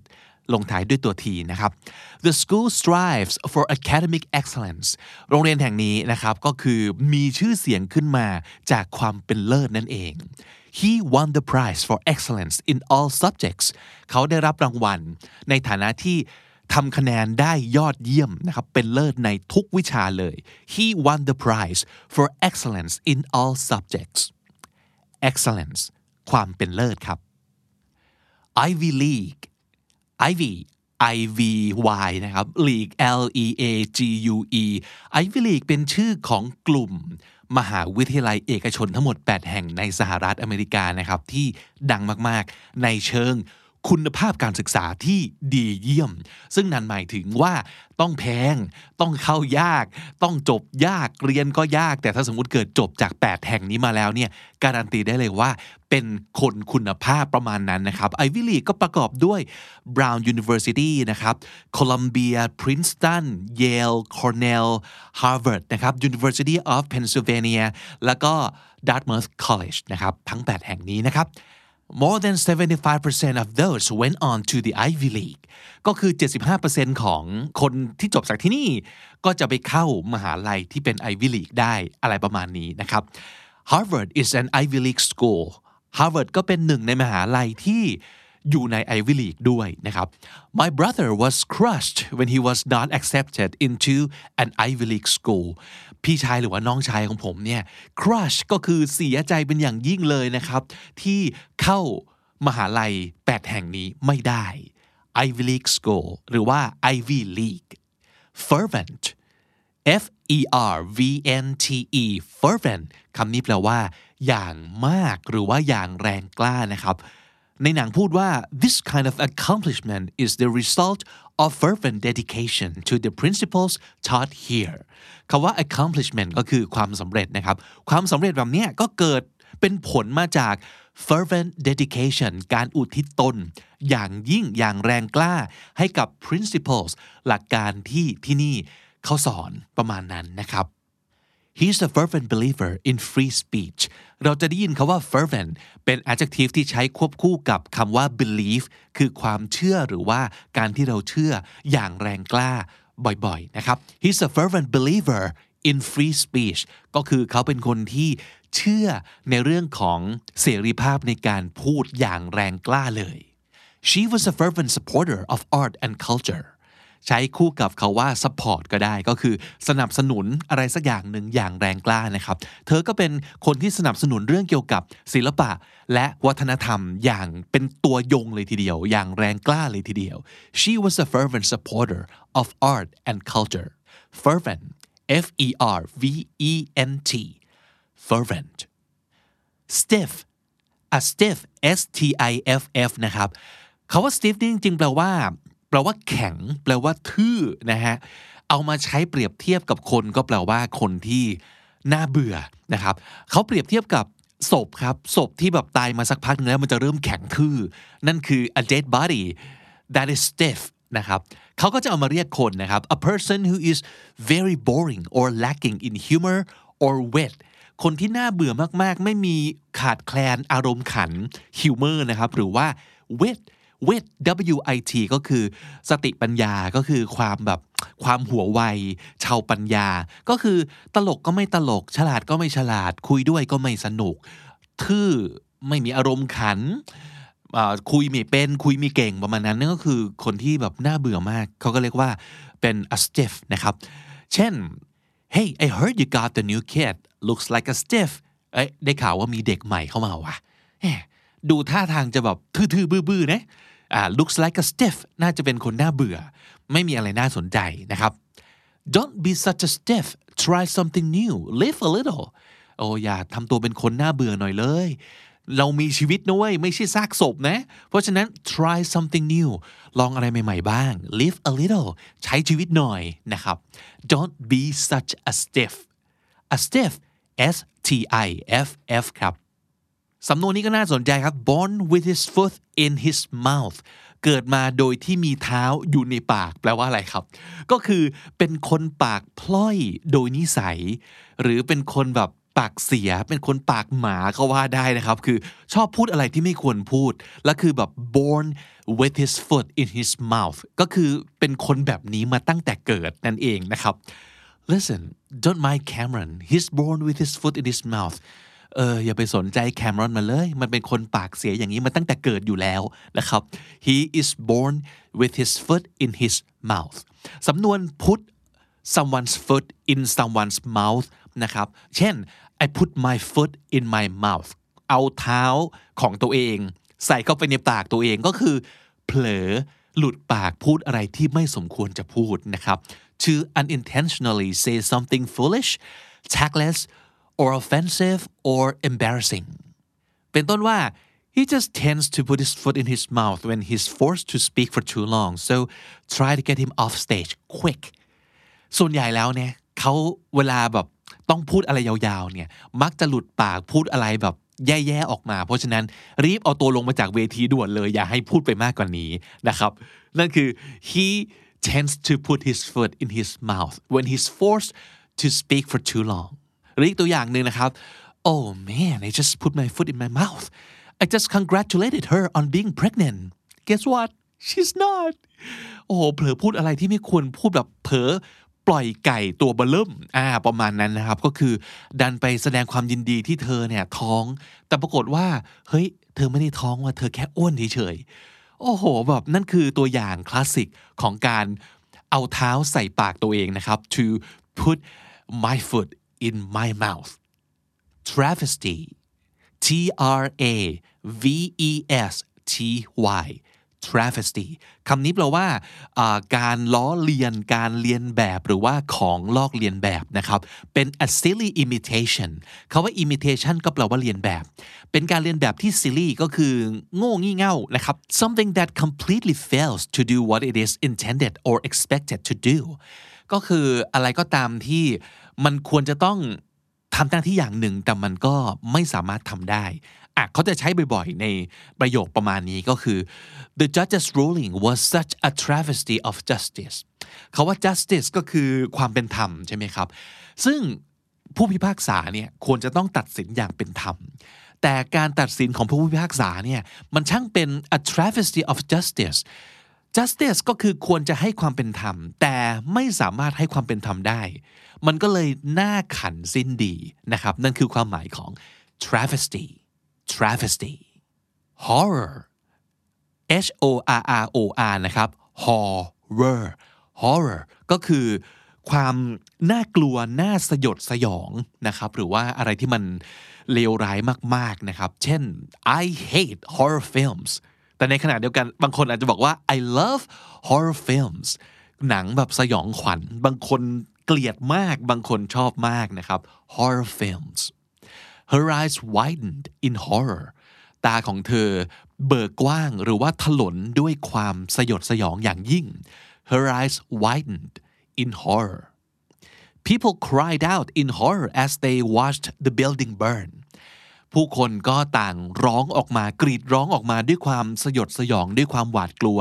ในขณะที่กำลังมองตึกที่กำลังถูกไฟลุกไหม้อยู่นะครับ people cried out in horror as they watched the building burn horror H O R R O R horror decadence D E C A D E N C E decadence decadence แปลว่าความเสื่อมโทรมครับ มันคือ low moral standards and behavior ไม่ได้เสื่อมโทรมด้วยรูปธรรมซากปรักหักพัง แต่ว่ามันเสื่อมโทรมด้วย คุณค่าของคุณธรรมของพฤติกรรมที่มันแบบช่างแย่ช่างต่ำต่ำช้า ต่ำซามเหลือเกินประมาณนั้นนะครับ เช่น the decadence of morals is bad for the nation หรือว่า it is a decadent area of the city where people are robbed and murdered ก็คือแหล่งเสื่อมโทรม แถวเนี้ยเป็นแหล่งเสื่อมโทรมของเมืองเลย เพราะว่ามีแต่การจี้ปล้น มีแต่การแบบอาชญากรรมฆาตกรรมนะครับ นั่นก็คือเป็น decadent area of the city decadence D E C A D E N C E ถ้าเป็น decadence ลงท้ายด้วย ce ก็เป็นคำนาม ถ้าเกิดเป็น decadent ลงท้ายด้วยตัว t ก็เป็น adjective นะครับ valedictorian valedictorian คำนี้คือเป็นผู้แทนนักเรียนนักศึกษาที่ขึ้นไปกล่าวสุนทรพจน์ในวันรับประกาศนียบัตร หรือว่าวันจบการศึกษานะครับ นั่นคือ valedictorian his brother was the class's valedictorian last year หรือว่า I was the valedictorian speaker at the commencement during high school ก็คือ commencement อาจจะเป็นเรื่องเกี่ยวกับพิธีปฐมนิเทศก็ได้นะครับ ก็คือเป็น valedictorian speaker เป็นตัวแทนนักเรียนนักศึกษาขึ้นไปกล่าวนั่นเอง valedictorian V A L E D I C T O R I A N valedictorian สำนวน to test someone คาว่า test เนี่ยน่าจะแปลงง่ายนะคะก็คือทดสอบ จะเป็นเรื่องเกี่ยวกับข้อสอบก็ได้ หรือเป็นการทดสอบทดลองอะไรสักอย่างก็ได้ แต่สำนวน to test someone ในที่นี้นะครับที่เขาบอกว่า let me urge you now not to test me on this point อันนี้แปลว่าการยั่วโมโหครับ to test someone เช่น อาจจะเคยได้ยินที่เขาบอกว่า this guy's been testing my patience all day test the patience ก็คือทดสอบความอดทนไหนดูซิว่าจะอดทนได้แค่ไหนนะครับนั่นก็แปลว่าไปยั่วโมโหไปไปวอนไปกวนนั่นเองนะครับ เพราะฉะนั้นในหลาย ๆ บริบทคำว่า to test someone ก็คือไปยั่วประสาท ไปยั่วโมโหนั่นเอง invincible invincible แปลว่า ไร้เทียมทาน ไร้พ่าย ไม่สามารถจะมีใครเอาชนะได้เลย นั่นคือ invincible i n v i n c i b l e invincible invincible just like you feel หรือตัวอย่างเช่น I'm the best I'm the greatest I'm invincible ก็คือ ฉันเนี่ยเก่งที่สุดยิ่งใหญ่ที่สุด ไม่มีใครสามารถเอาชนะได้นะครับ I'm the best I'm the greatest I'm invincible he felt invincible after he won the race ก็คือหลังจากเขาชนะการแข่งขันปั๊บเนี่ยเขาก็เลยรู้สึกว่าตัวเองแบบเก่งที่สุดไม่มีใครเอาชนะได้เลย he felt invincible after he won the race you're not invincible you know take care of yourself will ya อันนี้ก็เอาไว้เตือนเพื่อนนะครับที่อาจจะแบบหักโหมมากเกินไปนะครับ หรือว่าพยายามฝืนอะไรมากเกินไปว่าเฮ้ย you're not invincible you know เฮ้ย เองก็เป็นคนนะเว้ยเองก็สามารถจะล้มหมอนนอนเสือกับเขาได้นะ เพราะฉะนั้นดูแลตัวเองหน่อยดี take care of yourself ดูแลตัวเองหน่อยนะครับ invincible ไร้เทียมทาน ไร้พ่าย ไม่สามารถเอาชนะได้ hustle h u s t l e อ่านว่า hustle คำนี้แปลว่าเร่งรีบนะครับแปลว่า บังคับก็ได้นะ บังคับหรือว่าฝืนให้ใครรีบทำอะไรสักอย่างหนึ่งนะครับ อย่างในหนังก็จะบอกว่า let's go boys hustle up in there hustle up ก็คืออ้าวรีบเร็วเข้าประมาณนั้นนะครับ you have to hustle if you want to finish it hustle ก็คือเฮ้ยต้องเร่งมือหน่อยนะ ต้องแบบอาจจะเป็นสมมติเป็นงานกลุ่มนะครับ ต้องไปขยี้ต้องไปเร่งทุกคนให้ทำงานให้เสร็จให้เร็วที่สุด ถ้าอยากจะให้โปรเจกต์นี้มันสำเร็จนะครับ you have to hustle he had to hustle to support his family อย่าง hustle ในประโยคนี้ก็อาจจะหมายถึง to try to persuade someone คือพยายามจะโน้มน้าวใจใครสักคนหนึ่ง especially to buy something เพื่อให้คนคนหนึ่งเนี่ยซื้อสินค้าจากเรา often illegally ซึ่งส่วนใหญ่อาจจะเป็นสินค้าแบบผิดกฎหมายหรือว่าเป็นการแบบไปบังคับขาย นั่นก็คืออีกความหมายหนึ่งของคำว่า hustle suit yourself คำนี้เป็นสำนวนที่ได้ยินบ่อยมากนะครับคาว่า suit s u i t แล้วก็ yourself suit yourself ก็แปลว่า ตามใจ แปลว่าเอาที่สบายใจเลยนะครับ หลาย ๆ ครั้งอาจจะใช้ในกรณีที่สมมติเราแนะนำอะไรดี ๆ ให้กับเพื่อนนะครับ แล้วเพื่อนปฏิเสธเราก็จะบอกว่า suit yourself ไม่เอาก็ตามใจ จะปฏิเสธก็ตามใจ แล้วแต่จะสบายใจเลย ช่างแกประมาณนั้นนะครับ เช่น oh you don't want to join the club oh well suit yourself อะไม่อยากจะมาร่วมชมรมกับเราเลยอืมก็ตามใจนะ ถ้าไม่อยากได้อะไรดีๆ ก็ตามใจ เซนส์มันจะประมาณนั้นนะครับ suit yourself hog h o g hog เขาว่า hog เนี่ยถ้าเกิดเป็นคำนามอาจจะแปลว่าหมูก็ได้นะครับ หมูอะไรอย่างเงี้ยนะ แต่ว่าถ้าเป็น verb นะครับ verb to hog เนี่ยอาจจะแปลว่า งกเอาไว้ หรือว่าห่วงเอาไว้ ไม่แบ่งใครหรือว่ากักไว้ประมาณนั้นนะครับ เช่นในตัวอย่างหนังก็จะบอกว่า you think I can get in there you've been hawking it all day เออ ก็คือบอกว่าไหนขอขอเข้าไปหน่อยได้ไหมนี่คือจะงกเอาไว้ที่คนเดียวเลยเหรอ จะไม่แบ่งคนอื่นเลยเหรอ ประมาณนี้นะครับ she's always hawking the bathroom การฮอกห้องน้ำเอาไว้ก็แปลว่าอะไรครับ ก็คือ she is spending too much time in the bathroom so no one else can use it ก็คือเข้าไปใช้ห้องน้ำแบบนานมากคนอื่นไม่ต้องใช้กันพอดี นั่นคือการ hawk the bathroom หรือใช้เป็นคำนามก็ได้ที่ไม่ได้แปลว่าหมูนะครับ ก็คือ don't be such a hog อย่างงกไปหน่อยเลยนะ อย่าเป็นคนขี้งกไปหน่อยเลย แบ่งคนอื่นเขาบ้างนะครับ don't be such a hog huddle h u d d l e huddle คำนี้แปลว่า รวมกลุ่ม แปลว่าจับกลุ่ม เบียดกันเข้ามา มุงกันเข้ามา ล้อมวงกันเข้ามานะครับ นั่นคือ huddle บางทีจะใช้ว่า huddle up ก็คืออะทุกคนล้อมวงกันเข้ามาสิมุงกันเข้ามาประมาณนั้นนะครับ they went into a huddle ก็คือเขาก็สุมหัวเข้าไป เบียดเข้าไปกับฝูงชนนะครับ the team went into a huddle to discuss their tactics อันนี้ก็จะเป็นอาจจะไม่ใช่การเอาหัวไปชนกันจริง ๆ นะ แต่ว่าเหมือนกับทุกคนรวมหัวกันก็คือช่วยกันคิด ช่วยกันทำอะไรสักอย่างหนึ่งนะครับ huddle cynic c y n i c cynic อันนี้แปลว่าใครสักคนหนึ่งที่ ค่อนข้างมองโลกในแง่ร้าย มองอะไรในแง่ร้ายว่า คนเราอะนะ มันก็ไม่มีหรอกที่จะมารักมา เอื้อเฟื้อเผื่อแผ่กันจริง ๆ ทุกคนก็เห็นแก่ตัวกันทั้งนั้นแหละนะนั่นคือความหมายของคนที่เรียกว่าเป็น cynic someone who believes that humans are selfish and that they only do something if it will benefit themselves นี่คือมองโลกในแง่ร้ายมากเลยนะไม่เชื่อว่าคนเราเนี่ยจะเอื้อเฟื้อเผื่อแผ่มีน้ำใจให้แก่กันอย่างจริงใจ คนที่เป็นซินิกก็จะเชื่อว่า คนเราเนี่ยก็จะทำเฉพาะสิ่งที่เกิดประโยชน์กับตัวเองเท่านั้นแหละนะครับ คนที่เป็นซินิกเราอาจจะเรียกเขาว่าเป็น a cynical person เป็น adjective นะครับในที่นี้ cynical person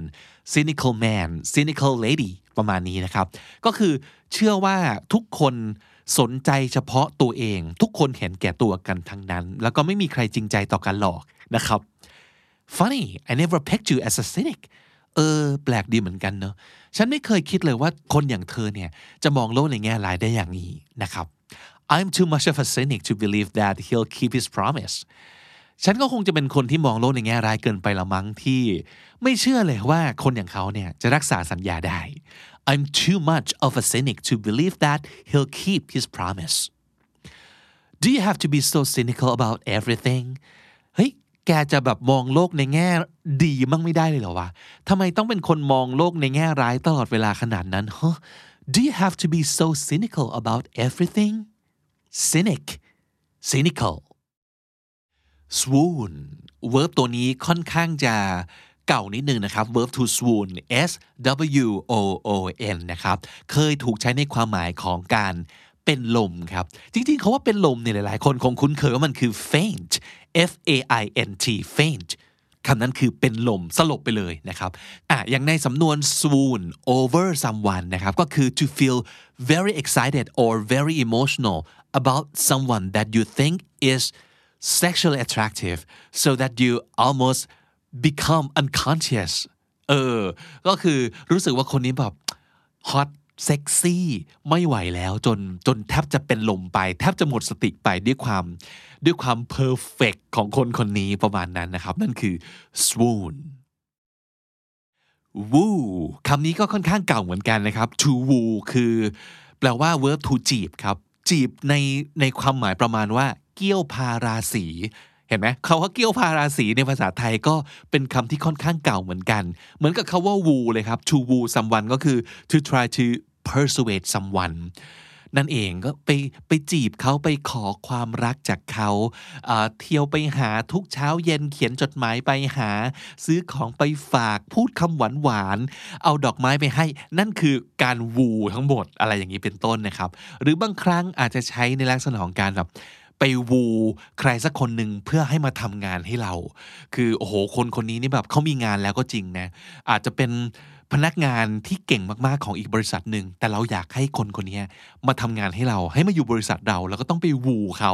ไปเกี่ยวพาราสีเข้ามาประมาณนั้นนะครับนั่นก็คือคำว่าวูครับ W O O สะกดง่ายๆอย่างนี้เลยนะครับ nonchalance วันนี้จะเป็นศัพท์ที่อาจจะไม่ได้ยินแบบ ในชีวิตประจำวันนะแต่ว่าเป็นศัพท์ที่น่าจะได้ยินบ่อยๆ อาจจะไม่บ่อยมากแต่ว่ามันเป็นศัพท์ที่มีความหมายน่าสนใจ อย่างคำว่า nonchalant ก็เหมือนกันนะครับ ส่วนใหญ่จะได้ยินเป็นลักษณะของ adjective นะครับคือ nonchalant ลงท้ายด้วยตัว t คำว่า nonchalant ก็แปลว่าทำท่าเหมือนกับไม่สนใจทำท่าแบบเฉยเฉยชิวๆประมาณนั้นนะครับ เป็นคำนาม nonchalance ก็แปลว่า calm behavior that suggests you are not interested or do not care นะครับการวางท่าแบบทำเป็นไม่ใส่ใจอะไรประมาณนี้นะครับ เช่น he conceals his worries behind a mask of nonchalance เขา conceal คือปกปิดนะครับ his worries ความกังวลของเขา behind a mask ภายใต้หรือว่าเบื้องหลังหน้ากากของ nonchalance ของการแบบทำเป็นไม่แยแสประมาณนั้น จริง ๆ ในใจคือกังวลมากแต่ว่าหน้าตาคือไม่ใส่ใจอะไร ไม่แสดงอารมณ์อะไรเท่าไหร่ประมาณนั้นนะครับ หรือว่า her nonchalant attitude irritated me ท่าทีไม่แยแสของเธอเนี่ย มันทำให้ฉันหงุดหงิดเหลือเกินนะครับ her nonchalant attitude irritated me คำว่า nonchalant ก็คือ feeling or appearing casually calm and relaxed วางท่าสบายสบายชิวๆนะครับ not displaying anxiety interest or enthusiasm ไม่แสดงความกระตือรือร้น ไม่แสดงความกังวล ไม่แสดงความสนใจอะไรเลยนะครับ she gave a nonchalant shrug shrug ก็คือการยักไหล่ เธอยักไหล่อย่างไม่แยแสนั่นเอง she gave a nonchalant shrug wail verb to wail w a i l แปลว่า ร้องไห้คร่ำครวญคร่ำครวญหวนให้ด้วยเสียงแบบโหยหวนประมาณนั้นนะครับ It'll just cover your face as you wail and cry and scream คำว่า wail ก็คือการ cry การร้องไห้อย่างแบบ extreme ขึ้นไปอีกประมาณนั้นนะครับ เช่น the woman standing next to the coffin began to wail ผู้หญิงคนที่ยืนอยู่ข้างๆโลงศพ เริ่มร้องไห้คร่ำครวญขึ้นมานะครับ The woman standing next to the coffin began to wail wail w a i l wail carpe diem คำนี้เป็นคำลาตินซึ่งแปลเป็นภาษาอังกฤษว่า seize the day เอาไว้ใช้พูดเวลาเราอยากจะบอกให้ใครสักคนหนึ่งเนี่ย ฉกฉวยวันเวลาก็คือทำเวลาเนี้ยปัจจุบันเนี้ยให้มีความหมาย อย่าปล่อยให้มันผ่านไปโดยไม่ได้ทำอะไรกับมัน อย่าไปกังวลกับอนาคตมากเกินไป อย่าไปรู้สึกแย่กับอดีตมากเกินไปจนวันนี้ไม่กล้าทำอะไรเลยนะครับ นั่นคือ carpe diem อาจจะบอกกับคนที่กำลังลังเล ว่าจะทำอะไรอย่างงู้นอย่างนี้อย่างนั้นดีไม่น่าเขาอาจจะกังวล เขาอาจจะกลัวมากเกินไปจนไม่กล้า จะลงมือทำอะไรสักอย่าง เราก็บอกกับเขาว่า carpe diem seize the day นะครับ carpe diem seize the day boys make your lives extraordinary ทำให้ชีวิตของเราในวันนี้เนี่ยให้มันสุดยอดให้มันพิเศษสุดๆไปเลย carpe diem you only live today once so don't waste it อย่าทำให้มันเปล่าประโยชน์ อย่าอย่าทิ้งให้มันกลายเป็นเรื่องศูนย์เปล่านะครับ คุณจะมีวันนี้ปัจจุบันนี้แค่วันเดียวนะแล้วมันก็จะผ่านไปแล้วนะครับ carpe diem c a r p e carpe นะครับแล้วก็ d i e m carpe diem profane คำนี้แปลว่า หยาบคายครับแปลว่า rude แต่ว่าเป็นคำที่แฟนซีขึ้นมานิดนึงนะครับ p r o f a n e ตัวอย่างเช่น there appeared a profane and unauthorized article ก็คือมีบทความที่ค่อนข้างหยาบคายขึ้นมา แล้วก็บทความนี้ไม่ได้ถูกแบบ authorize ก็คือไม่ได้รับสิทธิ์ในการเผยแพร่ มีคนแอบเขียนบทความแล้วก็โพสต์ไว้ประมาณนี้นะครับ แล้วก็มีแต่ความหยาบคายเต็มไปหมดเลย please don't use profane language in class ในห้องเรียนกรุณาอย่าใช้คำพูดหยาบคาย please don't use profane language in class profane P R O F A N E profane unorthodox un orthodox unorthodox ก็คือ different from what is usual or expected in behavior ideas or methods อะไรก็ตามที่มันแตกต่างไปจากอะไรเดิมๆนะครับ ก็คือแหวกแนว แหกกฎ นอกกรอบนะครับ นั่นคือ unorthodox I'm hearing rumors about some unorthodox teaching methods in your classroom ก็คือได้ข่าวว่า มีการใช้หลักการสอนแบบแปลกๆ แหกๆ นอกกรอบ แหวกแนวอะไรสักอย่างหนึ่งในชั้นเรียนของคุณหรือประมาณนั้นนะครับ He has an unorthodox teaching style that made it easy for students to understand เขาก็มีวิธีสอนที่แบบแหกกฎแล้วก็เออทำให้นักเรียนเข้าใจอะไรได้ง่ายขึ้น เพราะฉะนั้นคำว่า unorthodox มีความหมายที่จะบวกมาก ๆ ก็ได้ ลบมากๆก็ได้ แล้วแต่ว่าคนพูดเป็นคนยังไงนะครับ บางคนอาจจะแบบชอบอะไรที่มันอยู่ในกรอบอยู่ในกฎนะครับ ก็จะไม่ชอบอะไรที่ unorthodox เพราะว่ามันแหกนะครับ มันไม่มีความดีงามของอะไรที่เขาประพฤติปฏิบัติยึดถือกันมา แต่ในขณะเดียวกันความอะไรที่มันเดิมๆอะ มันก็อาจจะไม่ได้ work อีกต่อไปแล้ว เพราะฉะนั้นบางสิ่งที่ unorthodox ก็อาจจะ work ก็ได้ เออ เพราะว่ามันมัน แหกไปจากอะไรที่มันเดิมๆซึ่งมันอาจจะไม่ไม่ทำงานแล้วในยุคนี้นะครับเพราะฉะนั้นอย่างที่บอกว่ามันต้องแล้วแต่ว่าคนพูดเป็นคนยังไง และเราใช้คาว่า unorthodox ในสิ่งแวดล้อมยังไง นั่นเอง conformity คำนี้เป็นคำนามซึ่งมาจาก verb to conform นะครับ conform แปลว่าทำตาม เพราะฉะนั้น conformity ก็คือ behavior that follows the usual standards that are expected by a group or society การประพฤติตัวตามกันมานะครับทำในสิ่งที่ควรทำตามตามกันมา ความสอดคล้องกันของคนจำนวนมากนะครับของสังคมหรือว่าของกลุ่มก้อนที่เฮ้ยควรจะต้องทำตามกันประมาณนี้นะครับ That was an exercise to prove a point dangers of conformity เหมือนกับคำเมื่อกี้เลยเขาว่า conform เนี่ยมันจะดีก็ได้ไม่ดีก็ได้ เพราะว่าในบางสถานการณ์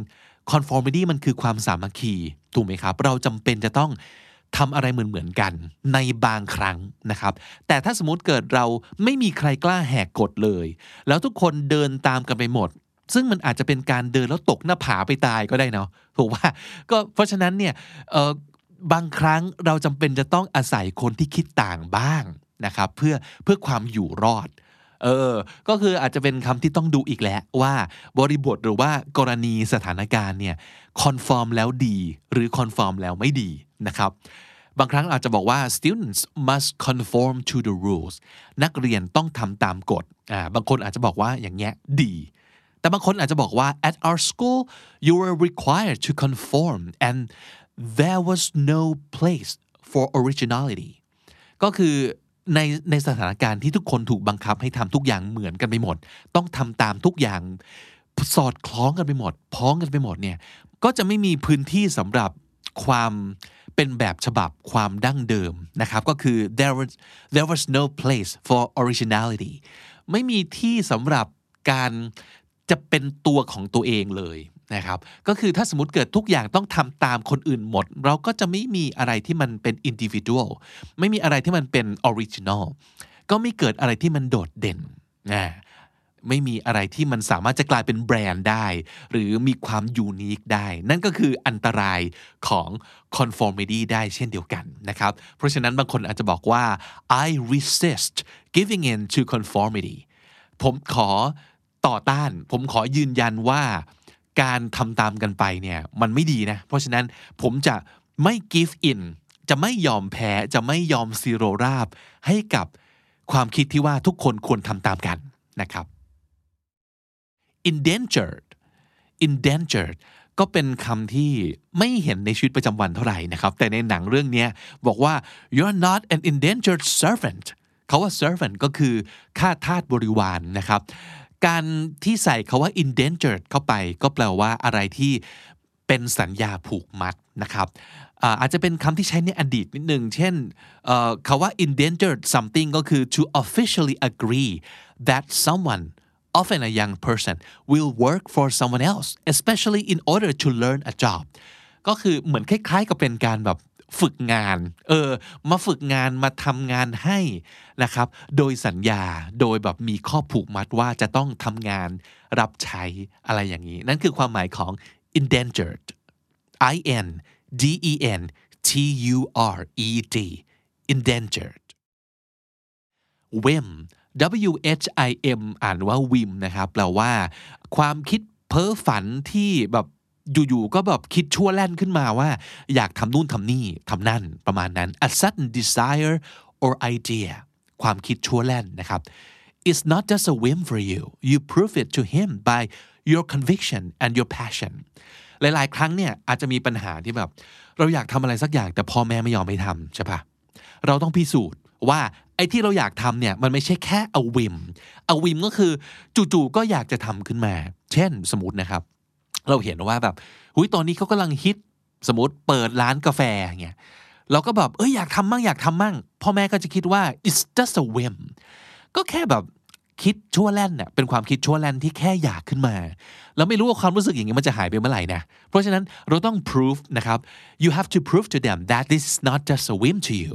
ก็คือต้องพิสูจน์ให้ทุกคนเห็นว่า นี่ไม่ใช่แค่แบบอยากปุบปับนะแต่มันคือสิ่งที่มันเป็น passion ของเรา เราต้องใช้ conviction ก็คือการแบบมุ่งมั่นนะครับ and your passion ต้องแสดงให้เห็นว่านี่คือสิ่งที่เรารักและหลงไหลจริง ๆ not just a whim นั่นเองนะครับ บางครั้งเราอาจจะใช้คำนี้ประมาณว่า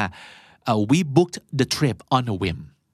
book a trip ก็คือจองการเดินทางก็แปลว่าจองตั๋วเครื่องบิน จองห้องพัก we booked the trip on a whim ก็คือพอรู้สึกอยากปั๊บเห็นปุ๊บจองเลย นั่นคือ do something on a whim นะครับ whim w h i m infuriating คำนี้ก็เป็น adverb ที่ดูแฟนซีขึ้นมานิดนึงนะครับ คือ extremely annoying extremely annoying ก็คือหน้ารำคาญหน้าโมโห หน้าหงุดหงิดที่สุดนะครับ infuriating ก็คือความรู้สึกประมาณนี้ you are so infuriating เธอนี่มันน่ารำคาญจริง ๆ นะครับ it's infuriating when people keep spelling your name wrong isn't it เวลาที่เห็นแบบคนสะกดชื่อเราผิดอยู่ได้นี่มันน่าหงุดหงิดสุด ๆ ไปเลย It's infuriating to be kept waiting this long โอ้โห นี่ให้นานขนาดนี้ to be kept waiting ก็คือปล่อยให้รอ ปล่อยให้รอนานขนาดนี้นี่มันแบบน่าหงุดหงิดสุด ๆ ไปเลย It's infuriating to be kept waiting this long infuriating I N F U R I A T I N G infuriating อีกคำหนึ่งที่ผมเองไม่เคยเห็นมาก่อนเลยในชีวิตนี้ แล้วก็ไม่เคยใช้ด้วยนะครับ คือคำว่า think F I N K think แปลว่า someone who tells secret and damaging information about someone else ก็คือคนที่แบบเอาความลับ นะครับหรือว่าเอาข้อมูลที่จะก่อให้เกิดความเสียหายเนี่ยไปปูดไปพูด ก็คือเป็นเป็นสายลับ เป็นหนอนบ่อนไส้ประมาณนี้นะครับ he thinked and told the professor about the stolen exam เขาก็เอาเรื่องเอเกี่ยวกับข้อสอบที่ถูกขโมยไปเนี่ยไปพูดไปบอกให้กับศาสตราจารย์ ให้กับอาจารย์ได้ได้รู้นะครับ he thinked and told the professor about the stolen exam she's such a thing she told my mom that I skipped class เธอจะเป็นไส้ศึกหรือว่าเป็นบอกว่า คนที่เอาความลับไปปูดมาก ๆ เลย เพราะว่าดันไปเล่าให้แม่ฟังว่าเราโดดเรียนนะครับ she's such a think ผมไม่แน่ใจว่าคำนี้เนี่ยถูกใช้บ่อยแค่ไหนแต่ว่าไม่เคยได้ยินเลยนะครับ เอาเป็นว่าถ้าเรายังไม่แน่ใจว่าเขาใช้กันหรือเปล่า ก็ใช้เป็นเป็นลักษณะของคำศัพท์ที่เรารู้จักไว้เพื่อได้ยินแล้วเข้าใจอย่างนี้ก็แล้วกันนะครับ ถ้ายังไม่แน่ใจว่า ควรใช้ไหมก็อย่าเพิ่งไปใช้ก็ได้ เอาไว้เข้าใจ ไม่ต้องเอาไว้พูดก็ได้นะครับ think f i n k think dare คำนี้นี่ช่างเป็นคำที่มีพลังมาก ๆ เพราะว่าเอาเข้าจริงแล้ว Dead Poet Society เรื่องนี้นะครับ อันหนึ่งที่ที่แสดงให้เห็นมาก ๆ เลยคือความกล้า ความกล้าที่ไม่มีอยู่ คือมีแต่ถูกกดไว้ด้วยกฎระเบียบด้วยหน้าที่รับผิดชอบด้วยความคาดหวังของพ่อแม่ของครูบาอาจารย์ของสถาบันนะครับเขาว่า dare แปลว่ากล้า to be brave enough to do something difficult or dangerous กล้ามากพอที่จะทำอะไรสักอย่างที่มันยากมากๆ หรือว่าอันตรายมากๆนะครับนั่นคือความกล้าอย่างหนึ่ง แต่ว่าในขณะเดียวกันเขาว่า dare ก็อาจจะหมายถึง to be rude to do something that you have no right to do ก็คือหยาบคายอะก็คือความหยาบคายความกล้าดี เออเขาว่ากล้าเนี่ยมันเป็นสิ่งที่ดีเนาะแต่พอใช้คำพูดว่ากล้าดี มันคือกล้าทำในสิ่งที่ไม่เหมาะไม่ควร เออ กล้าดียังไงมาพูดอย่างนี้ กล้าดียังไง มาเสนอหน้าที่นี่กล้าดียังไงถึงจะทำอย่างนี้ประมาณนั้นนะครับ how dare you เคยได้ยินประโยคนี้ไหมครับ how dare you ก็คือกล้าดียังไงนะครับ do you hear me how dare you นะครับนั่นก็คือกล้าดียังไงเหรอ I dare you to climb this tree การใช้ dare เป็น verb อาจจะแปลว่าท้าก็ได้ ฉันขอท้าให้เธอปีนต้นไม้ต้นนี้ I dare you to climb this tree I dare you to do this I dare you to do that นะครับ I dare you to say that say this to speak about something นั่นคือการท้าให้ทำอะไรสักอย่าง no one would dare oppose him ไม่มีใครกล้าจะลุกขึ้นต่อก่อน หรือเป็นปรปักษ์กับเขา to oppose someone opposite ก็แปลว่าอยู่ตรงข้าม เขาว่า oppose ก็คือลุกขึ้นต่อต้าน ลุกขึ้นเป็นปฏิปักษ์นะครับ no one would dare oppose him ไม่มีใครกล้าลุกขึ้นเป็นศัตรูกับเขาเลย I don't dare think how much it's going to cost ไม่กล้าแม้แต่จะคิดเลยว่าทั้งหมดเนี่ยต้องใช้ตังค์เท่าไหร่ I don't dare think how much is going to cost เขาอาจจะพูดถึงอะไรสักอย่างที่ต้องใช้เงินเยอะมากแล้วแบบไม่อยากลองคำนวณในหัวเลยว่า ไม่กล้าที่จะคิดเลยด้วยซ้ำไปว่า ทั้งหมดเนี่ยจะต้องเป็นเงินเท่าไหร่นะครับ นั่นคือคำว่า dare และทั้งหมดนั้นก็คือคำศัพท์หรือว่าสำนวนที่น่าสนใจจากหนังคลาสสิกสุดๆ เรื่องนี้ Dead Poet Society ครับคำนี้ดี Movies อยากจะให้คุณได้ดูหนังอย่างสนุกขึ้น หรือว่ารู้สึกกับความรู้สึกหรือว่ากับคำกับสำนวนกับภาษาที่ถูกใช้ในหนังมากขึ้น เพราะฉะนั้นเราก็จะได้ลงลึกได้มากขึ้น เข้าอกเข้าใจถึงความรู้สึกและสถานการณ์ของตัวละครได้ดีขึ้นนะครับ ติดตามกันไปได้เรื่อยๆนะเราจะมาเจอกันประมาณเดือนละครั้ง ใครสนใจอยากจะแนะนำนะครับว่าอยากจะให้ชวนดูหนังเรื่องอะไรอีกนะครับ หรือว่าแค่บอกศัพท์เฉยๆเนี่ยพอไหมอยากจะให้เล่าเรื่องย่อด้วยหรือเปล่านะครับ จริง ๆ ตอนแรกคิดอยู่เหมือนกันว่า อยากจะแบบเล่าเรื่องย่อสไตล์ spoil หนังเนอะแต่ว่า กลัวว่าบางคนอาจจะรู้สึกว่าเฮ้ยแค่อยากรู้รู้ศัพท์อย่างเดียว หรือว่ากลัวว่ามันจะยาวเกินไปนะครับแต่ว่าถ้าเกิดอยากให้ spoil อะก็ลองเสนอมาได้นะ อาจจะลองทำเป็นทั้ง spoil ด้วย แล้วก็พูดถึงสับสำนวนไปด้วยก็ได้นะครับ ก็ฝากเอาไว้สำหรับคนรักหนัง บวกกับคนรักภาษาอังกฤษทุกคนสำหรับคำนี้ดี movies นะครับ แล้วกลับมาเจอกันได้ใหม่ แต่ในระหว่างนี้ ไม่ว่าจะเป็นวันไหนก็ตาม เราจะมาเจอกับคุณผู้ฟังคุณผู้ชมที่นี่นะครับ เข้ามาเก็บสะสมศัพท์กันทุกวันวันละนิดภาษาอังกฤษจะได้แข็งแรงวันนี้ผมบิ๊กบุญไปก่อนแล้วนะครับ สวัสดีครับ The Standard Podcast. Eye opening for your ears. คุณผู้ฟังครับ วันนี้เป็นอีกหนึ่งวันที่เราจะเปิดตัวนะครับ น้องๆฝึกงานนะครับ จะบอกว่านักศึกษาฝึกงานก็อาจจะไม่ใช่เพราะบางคนก็ไม่ได้เป็นนักศึกษาแล้วนะครับ แล้วก็บางคนก็เอ่อเพิ่งเริ่มชีวิตในมหาลัยด้วยซ้ำไปนะครับ วันนี้เป็นอีกหนึ่งคนที่จะมาแนะนำตัว ให้กับคุณผู้ฟังคำนี้ดีได้รู้จักนะครับ น้องแพรชมพูใช่ไหมครับ สวัสดีครับ ค่ะ สวัสดีคุณผู้ฟังทุกท่านนะคะ ชื่อแพรชมพูนะคะ นิรดานินเศรษฐีค่ะ ก็ตอนนี้เรียนปี 3 ค่ะ อยู่ที่วิทยาลัยนวัตกรรมสื่อสารสังคมนะคะ เอกการจัดการธุรกิจไซเบอร์มศวค่ะ อ๋อ มาสายธุรกิจเหรอครับแพร จริง ๆ มันเป็นเรียนเกี่ยวกับเรื่องสื่อสารนะคะแต่ว่าเอกที่แพรเลือกเนี่ยจะเป็นออกแนว digital marketing ค่ะอืมสนุกไหม digital marketing สนุกค่ะ รู้สึกว่าสิ่งที่เรียนมามันเออเราได้ใช้จริง ๆ หลาย ๆ อย่างแล้วก็ได้ได้รู้ strategy หลาย ๆ อย่างจากหลายๆบริษัทอย่างเงี้ยค่ะครับแล้วภาษาอังกฤษเป็นยังไงบ้างครับ แน่นอนว่าสมัครมาคำนี้ดีก็ต้องชอบหรือว่าอย่างน้อย อยากใช้ภาษาอังกฤษใช่ไหมใช่ได้ใช้ไหม ค่ะคือแพรได้ใช้ในในการทำงานนะคะ เวลาทำงานพาร์ทไทม์หรือว่าสมัครเอ่อปีที่แล้วแพรไป work and travel มาค่ะอ่าที่ที่ Disney World อู้ที่ที่อเมริกา ใช่ก็ที่จังหวัดไหนที่ฟลอริดาค่ะเมืองอ๋อที่ฟลอริดาใช่นะครับ เป็นยังไงบ้างครับประสบการณ์สนุนี้กมากไม่อยากกลับเลยเอ้ยสนุกอยู่มากอยู่นานไหมสามเดือนใช่ไหมสามเดือน work and ค่ะ travel ส่วนใหญ่ใช่ค่ะใช่ค่ะนะครับ อะไรที่สนุกที่สุดหรือว่าเป็นสิ่งที่ดีที่สุดในดิสนีย์ครับ คือการได้เข้าปาร์คฟรีค่ะพี่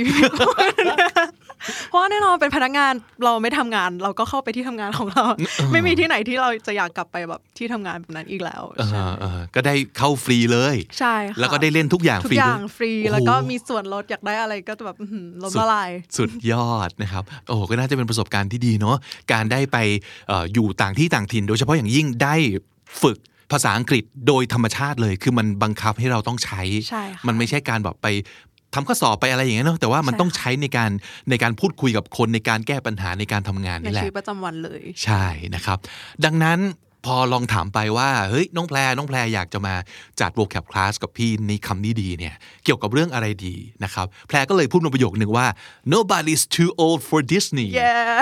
เป็นคนที่รักดิสนีย์มากจริงใช่ หนูเชื่อว่าไม่มีใครที่ที่แก่เกินกว่าที่จะดูหนังดิสนีย์หรือว่าทำอะไรก็ตามที่เป็นแบบเกี่ยวกับดิสนีย์เพราะว่าต้องบอกเลยว่าหนังดิสนีย์เนี่ยคือทำมาทุกคนทุกเพศทุกวัยดูได้จริง ๆ ไม่จำเป็นจะต้องเป็นเด็กเท่านั้น แต่ถ้าเกิดพูดถึงดิสนีย์เนี่ย พี่เชื่อว่าต้องเคยโดนถามคำถามนี้แน่เลยว่า ถ้าเลือกได้อยากเป็นเจ้าหญิงคนไหนของดิสนีย์ใช่ไหมเออเนอะใช่ค่ะ แล้วคำตอบของแพรคือ คือทุกคนอะจะชอบคิดว่าแพรเป็นออกแนวแบบเจ้าหญิงจ๋าๆเลยแบบแบบซินเดอเรลล่าแบบว่าราพันเซลอะไรอย่างเงี้ยค่ะ แต่ว่าแพรจะบอกว่าเจ้าหญิงที่แพรชอบที่สุดคือมูหลานอ๋อใช่สายบูเจ้าหญิงสายบูเนาะชอบเพราะว่ามูหลานเนี่ยเป็นเจ้าหญิงที่คือทำเพื่อคนอื่นทำเพื่อคนที่ตัวเองรัก แล้วก็ สู้เพื่อแบบประเทศชาติอะไรประมาณเนี้ยรู้สึกว่าแบบทุกครั้งที่เราดูมูหลานเราจะรู้สึกฮึกเหิม แล้วก็ซาบซึ้งกับอะไรบางอย่าง มงลงไปเลยจ้า โอเค เพราะฉะนั้นวันนี้แพรก็เลยเสนอว่าเรามาพูดถึงโค้ดดีๆ จากหนังดิสนีย์กันดีกว่านะครับซึ่งหนังดิสนีย์ที่เนี้ยก็อาจจะไม่ใช่การ์ตูนอย่างเดียวนะ จะมีแบบหนังแบบ live action อื่นค่ะๆของดิสนีย์ด้วยนะครับ ก็ไปทำการบ้านมาเหมือนกันนะครับ หามา 6คำ 6 quote นะครับแล้วในขณะที่แพรก็หามา6 quote เช่นเดียวเช่นเดียวกันนะครับอะเริ่มต้นที่ quote ที่หนึ่งครับ จากไหน Winnie the Pooh ค่ะอืม You are braver than you believe, stronger than you seem, and smarter than you think. คำนี้นะคะมาจาก Christopher Robbins ค่ะ ใน Winnie the Pooh ค่ะ ก็คือ คุณกล้าหาญกว่าที่คุณเชื่อ คุณแข็งแรงกว่าที่คุณเห็น และฉลาดกว่าที่คุณคิดนะ ประมาณนี้ค่ะ หลาย ๆ ครั้งเราจะรู้สึกว่าแบบเฮ้ยเราทำไม่ได้หรอกอย่างนี้เนาะถ้าถ้าเราไม่เชื่อตัวเองก็ไม่มีใครมาเชื่อเราแล้วแหละอืมเพราะฉะนั้น เอ้ย ลองก่อนอะไรที่เราคิดว่าเราทำไม่ได้ อะไรที่เราคิดว่าแบบเฮ้ยเรา เรานึกไม่ออกหรอกเราไม่ฉลาดพอเนาะเราไม่กล้าหาญพอ จริง ๆ อะ คุณมีสิ่งเหล่านี้มากกว่าที่คุณคิดนะครับแหมเริ่มต้นได้ดีมากอืมอืมอืมงั้นเราเอาอันนี้มาสู้แล้วกันนะครับ จาก Finding Nemo ครับโอ้โห แล้วก็ตัวละครที่พูดโค้ดเนี้ยก็คือเป็นตัวละครโปรดของหลายๆ คนจนกลายเป็นหนังภาคต่อใช่นะครับ ก็คือดอรี่ครับ เป็นปลาที่เรียกว่าอะไรความจำสั้นเนี่ยขี้ลืมนะครับเขาบอกว่า when life gets you down you know what you gotta do just keep swimming life gets you down ก็คือเวลาชีวิตมันทำร้ายเราอะต้องทำอะไรรู้ไหม ก็แค่ว่ายน้ำต่อไป ก็เหมือนกับคนที่แบบ มันก็ต้องเดินต่อไปปะวะ ถึงจะล้มถึงจะอะไรอย่างเงี้ย แต่ล้มที่สุดแล้วก็ต้องลุก ลุกแล้วก็ที่สุดก็ต้องเดินหน้าต่อไปนะครับ just keep swimming แต่นั่นเป็นปลาเนาะก็คือว่ายน้ำต่อไป แต่คนอย่างเราก็คือเดินหน้าต่อไปครับ when life gets you down you know what you gotta do just keep swimming คำที่สองของแพรนะคะ เป็นคำเอ่อเป็นประโยคที่มาจาก แอนิเมชันค่ะ น่าจะเป็นเรื่องโปรดของใครหลายๆคนเลย ก็คือ Ratatouille ค่ะ Ratatouille Ratatouille เป็นเป็นหนังที่มีปัญหามากในเรื่องการออกเสียงเนาะใช่ คือดิสนีย์พี่จำได้ต้องออกมาทำแคมเปญแบบสอนว่าหนังเรื่องเนี้ยอ่านว่าอะไร How อะ to pronounce it ใช่ right แล้วก็เขียนว่า Ratatouille อย่างเงี้ย เขียน Ratatouille เขียนเป็นคำอ่านอะไรอย่างเงี้ย ก็คือเอ้ยเจ๋งดีอะไรเงี้ย ใช่ค่ะ แล้วมันก็เป็นหนังที่ทำให้พี่ลองไปหา Ratatouille กินตามด้วยนะอยากรู้มากเลยว่ามันอร่อยผลไหมปรากฏว่า ไม่ค่อยชอบเท่าไหร่เออครับโค้ดอะไรที่แพรเอามาฝากซึ่งครับโค้ดนะคะ อันนี้มาจากเชฟกุสโตนะคะ เป็นเชฟเจ้าของร้านในเรื่องของ Ratatouille เลยนะคะ เขาบอกว่า you must not let anyone define your limits because of where you come from your only limits is your soul ก็หน่อยก็หมายถึงว่าหมายถึงว่า อย่ามาให้ใครคนอื่นตัดสินคุณ จากสถานที่ที่คุณจากมา ข้อจำกัดเดียวของคุณเองอะ่ะก็คือใจของคุณอืมประมาณนี้ค่ะอืมอย่าให้คนอื่นเข้ามาแบบเฮ้ยแกเป็นอย่างงู้นอย่างนี้อย่างนั้น เพราะว่าแกมันมาจากที่นั่น หรือว่าก็เพราะแกมีพื้นเพมาอย่างนั้นใช่เออ บ้านแกเป็นอย่างนั้น แกเป็นคนที่นี่พื้นแกเพป็นเราอะเนอเออ อะไรอย่างนี้ ก็อย่าไปให้เขาบันตัดสินเราอะทุกอย่างมันข้อจำกัดมันอยู่ที่จิตใจของเราทั้งนั้นเลยนะครับค่ะแหมเป็นโค้ดที่ดีอีกแล้ว อืม งั้นของพี่เอาอันนี้แล้วกัน พูดถึงแบบ where you're from who you are ประมาณนี้เนี่ย เราจะคิดถึง The Lion King ตลอดเลยครับมูฟาซาซึ่งเป็นพ่อของซิมบ้าเนี่ย เคยบอกไว้ว่า คือด้วยความที่สิงโตมันแบบ มันคือความกล้าหาญเขาคือ king of the jungle ใช่ป่ะเขาเป็นแบบ เป็นคนที่ต้องแบบปกครองคนอื่นอะไรอย่างเงี้ย ซิมบาก็เลยจะมีความรู้สึกว่า เฮ้ยอยากกล้าหาญเหมือนพ่ออะไรอย่างเงี้ย เออ ก็พยายามจะไปแบบ แสดงความกล้าของตัวเองต่างๆ จนเกิดปัญหาขึ้นมา แล้วก็พ่อก็เลยบอกว่า I'm only brave when I have to be being brave doesn't mean you go looking for trouble ก็คือการเป็นคนกล้าหาญเนี่ยไม่ใช่สิ่งที่จะต้องแสดงตลอดเวลานะเรากล้าหาญในเวลาที่เราต้องกล้า เท่านั้นเอง กล้าหาญไม่ได้แปลว่าต้องไปหาเรื่องอะเพื่อแสดงความกล้าหาญของเรานะครับแอบเป็นคำสอนที่ดีมากๆเลย พ่อสอนลูกอะไรอย่างเงี้พ่อยสอนลูกใช่เอ่อ คำต่อไปนะคะแพทย์จะพูดถึงเรื่องของชีวิตบ้างละกัน ก็อันนี้นะคะมาจากวินนี่เดอะพูอีกแล้วค่ะ เขาบอกว่า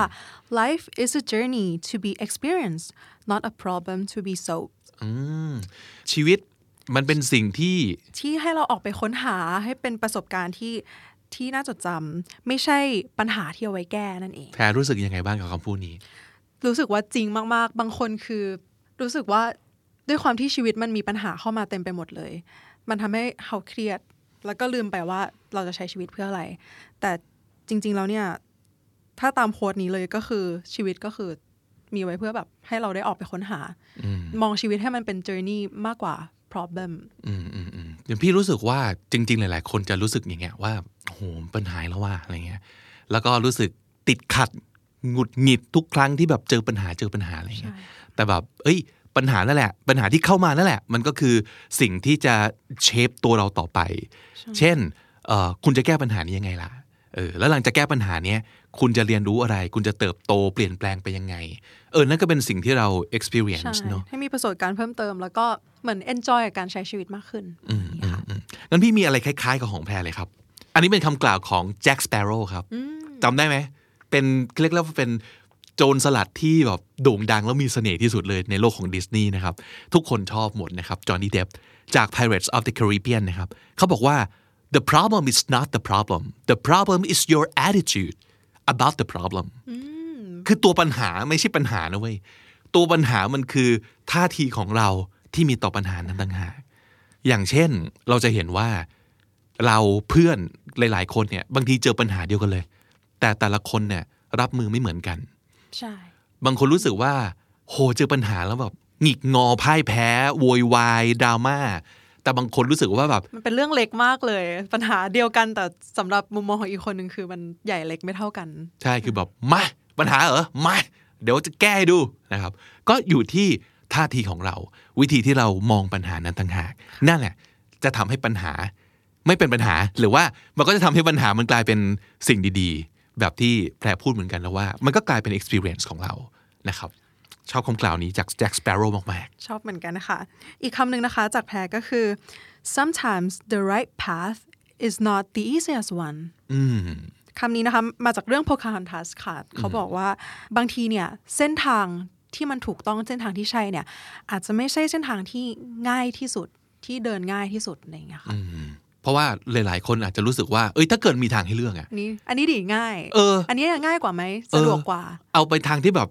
แบบถนนตัดเรียบๆดิสบายสบายใช่ไม่ต้องแบบมีหลุมบ่อมีป่ามีอะไรอย่างเงี้ยเดินไปแบบง่าย ๆ ดีกว่าอะไรเงี้ยแต่สมมติถ้าเกิดเราแบบว่าเช็ค the easy way มันก็อาจจะง่ายไปอะมันก็ไม่ได้อะไรป่ะก็ได้แค่ความสะดวกสบาย แต่ถ้าสมมติเกิดเราเลือกทางที่ลำบาก หรือว่าอาต่อให้ไม่ได้เลือกแต่ว่ามันต้องไปทางที่แบบลำบากอะ อ่านั่นแหละจะทำให้เราอย่างน้อยนะ พี่ว่าทำให้เราเก่งขึ้นแน่นอน ใช่ ยกตัวอย่างเช่นอย่างแบบทำไมพ่อแม่บางคนถึงส่งลูกไปเรียนโรงเรียนที่ไกลบ้าน อย่างนี้เป็นต้น คือถ้าสมมติเกิดแบบสะดวกสบาย ง่าย อยู่ใกล้พ่อแม่ ก็ก็อาจจะดีแต่ว่าลูกอาจจะไม่แบบแกร่งขึ้นมาเนอะอะยอมให้มันอาจไปจะไม่ใช่ทางที่ใช่สำหรับลูกอะไรอย่างใช่เงี้ยค่ะใช่ใช่เออ เพราะฉะนั้นก็ลองลองคิดดูครับ เอาจริงๆ ถ้าสมมติเกิดให้เราเลือกเราก็เลือกทางง่ายเหมือนกันเนาะแต่เผอิญหลาย ๆ ครั้งอะเราไม่ได้เลือกเองแหละ ชีวิตเลือกมาให้แล้วใช่ เพราะฉะนั้นก็อย่าไปรังเกียจความไม่ไม่ไม่ง่ายของของเส้นทางทำให้พี่นึกถึงอีกหนึ่งคำกล่าว อันนี้จากหนังเรื่องที่ชอบมากๆ แล้วก็เพิ่งผ่านมาก็ไม่นานมากก็คือซูโทเปีย ได้ดูไหมครับ ได้ดูค่ะ ดูสองรอบค่ะ ชอบมากเลยได้ลองสองรอบมันจะมีคำกล่าวหนึ่งนะครับ ของของคนที่เป็นแบบชีฟโบโก้ที่เป็นแบบ ควายป่าอืมอืมเออ หรือกระทิงไม่แน่ใจเป็นตัวอะไรน่าจนะกระกระทิงนะเออกระทิงกระทิงนะครับเขาบอกว่า it's not about how badly you want something it's about what you are capable of ไอ้การที่เราจะบอกว่าเราอยากได้อะไรมากๆ เนี่ย มันไม่สำคัญเท่ากับเรามีความสามารถในการจะทำสิ่งนั้นหรือเปล่า อันนี้เคยเจอบ่อยมากสำหรับคนที่แบบเฮ้ยผมอยากทำสิ่งนี้มากเลย หนูอยากทำสิ่งนี้มากเลย อยากมากอยากมาก ขอโอกาสหน่อยอยากทำอยากทำอะไรอย่างเงี้ย แต่ถ้าสมมติเกิดเราไม่ได้แสดงให้เขาเห็นเลยอะว่า เราทำอะไรได้ เรามีความสามารถอะไร เรามีพรสวรรค์ความสนใจอะไร มันก็อาจจะเข้าใจได้ที่เขาไม่ให้โอกาสเรานะถูกไหมเพราะฉะนั้นอย่าได้แต่พูดว่าอยากได้อะไร แสดงด้วย หรือว่าไปฝึกวิชาให้เก่งๆ เพื่อช่วยยืนยันกับคนที่เราทำให้มันเป็นจริงอยากได้โอกาสแน่ว่าแบบเฮ้ยเราทำได้นะเราทำให้เขาเห็นนะครับ มันต้องไปคู่กันเนอะความอยากอะใช่ แต่ว่ามันต้องต้องลงสามือมารถทำด้วยด้วย ใช่ครับ จากซูโทเปียครับคำต่อมานะคะจาก Fairy Godmother ค่ะจากเรื่อง Cinderella นะคะเขาบอกว่า even miracles takes a little time แม้แต่ปาฏิหาริย์ปาฏิหาริย์ยังต้องใช้เวลาเลยอืมหลาย ๆ คนใจร้อนเนอะใช่ค่ะ อยากให้ทุกอย่างแบบ ปุ๊บปั๊บแก้ปัญหาได้เลยทุกอย่างดีทันทีซึ่งเขาลืมไปว่าบางทีบางปัญหาต้องใช้เวลาในการแก้อะไรประมาณใช่นั้นต่อให้แบบเป็นปาฏิหาริย์เวทมนต์เนี่ยยังต้องแบบใช้เวลานิดนึงเออเอ้ยคำกล่าวนี้ดี เอาไว้เตือนใจนะครับ บางทีเราอย่าใจร้อนขนาดนั้นอืมโอเค ไปที่การ์ตูนอีกเรื่องหนึ่ง ซึ่งดังมากๆ คือ The Little Mermaid อ่าทุกคนน่าจะได้ดูกันนะครับอ่าคำกล่าวนี้เป็นของปูปูตัวหนึ่ง หรือหรือ Sebastian สเตหรือเสฉวนเขาเป็นอะไรนะ ปูค่ะ ปูเป็นปูใช่ไหมค่ะเออเป็นปูเป็นปูเซบาสเตียนนะครับเขาบอกว่า you want something done you've got to do it yourself ถ้าเกิดอยากให้อะไรมันสำเร็จเนี่ยลงมือทำเองเลยดีกว่า เพราะบางครั้งเราก็จะหงุดหงิด แล้วก็มีความลำใยกับคนที่เราแบบอยากให้เขาทำให้มันได้อย่างใจเราอะคือถ้าอยากให้มันได้อย่างใจเราทำเองทำเองไปเลย ดีค่ะ พูดถึงเรื่องการลงมือทำเองนะคะ มีอีกคำกล่าวหนึ่งค่ะ มาจากเรื่อง Mary Poppins ค่ะ เขาบอกว่า today or never that's my motto ก็คือถ้าสมมติเกิดเราปล่อยไว้อะเรามัวแต่แบบอ่าเราพพรุ่รุ่งงนี้นี้ละกันมันจะไม่ได้ทำเนาะมันไม่มีมันไม่มีอยู่จริงเออเพราะฉะนั้นก็ทำเลยอยากทำอะไรทำทำเลยเลยนะครับ today or never never งั้นของพี่อันสุดท้าย คล้าย ๆ กันนะพี่ว่าเซนคล้าย ๆ กันก็คือจากวอลลีครับ อันนี้เป็นคำกล่าวของ คนที่เป็นกัปตันตอนท้ายสุดเลยนะครับเขาบอกว่า I don't want to survive I want to live เขาว่า survive กับ live เนี่ยเหมือนจะเหมือนแต่ไม่เหมือนนะครับ survive มันคือแบบมีชีวิตรอดมีชีวิตรอด live อะก็คือมีชีวิต แต่ว่าเขาว่า survive เนี่ยแค่ไม่ตาย แต่ live มันคือการใช้ชีวิตมากกว่า ใช่ เขาว่า live คือแบบต้องใช้ชีวิตอย่างมีความหมายอะไม่ใช่แค่ แค่ไม่ตายอะเออทำให้เรา ย้อนกลับมาดูตัวเองเนอะว่าทุกวันเนี่ยเราแค่ยังไม่ตายเฉยๆ หรือเราได้ใช้ชีวิตอย่างคุ้มค่าหรือเปล่า นั่นคือ 12 คำกล่าวจาก Disney movies ครับ and animations เย่สนุกมากเลย ก็คิดว่าที่เราเอามาฝากเนี่ย ต่อให้มันมาจากหนังมาจากการ์ตูนก็ตามทีเนี่ย แต่ว่าทุกอันคือ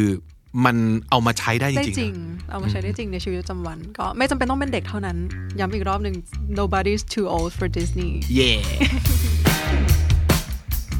สรุปกันอีกครั้งหนึ่งสำหรับโค้ดดีๆ จากหนังดิสนีย์ที่เอาไว้ใช้กันได้ในชีวิตจริงนะครับ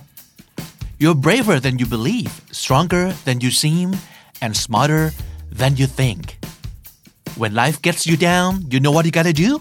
just keep swimming You must not let anyone define your limits because of where you come from Your only limit is your soul I'm only brave when I have to be. Being brave doesn't mean you go looking for trouble. Life is a journey to be experienced, not a problem to be solved. The problem is not the problem. The problem is your attitude about the problem. Sometimes the right path is not the easiest one It's not about how badly you want something, it's about what you're capable of. Even miracles take a little time. You want something done, you've got to do it yourself. Today or never. I don't want to survive. I want to live. และถ้าติดตามฟังคำนี้ดีพอดแคสต์มาตั้งแต่เอพิโซดแรก มาถึงวันนี้คุณจะได้สะสมศัพท์ไปแล้วทั้งหมดรวม 3,461 คำและสำนวนครับ และนั่นก็คือคำนี้ดีประจำวันนี้นะครับ และเหล่านี้คือช่องทางในการติดตามฟังรายการของเรานะครับ Apple Podcast Google Podcast Podbean Spotify คำนี้ดีวันละโหลครับ 12 คำศัพท์รับไปเลย รายวันจันทร์ถึงศุกร์ดูวิดีโอดูสไลด์ประกอบกันไปด้วยได้ ทาง YouTube นะครับ ใครยังไม่ได้กด subscribe YouTube Channel ของ The Standard ฝากกดเอาไว้ด้วยครับ จะได้ไม่พลาดทุกคลาสของเรา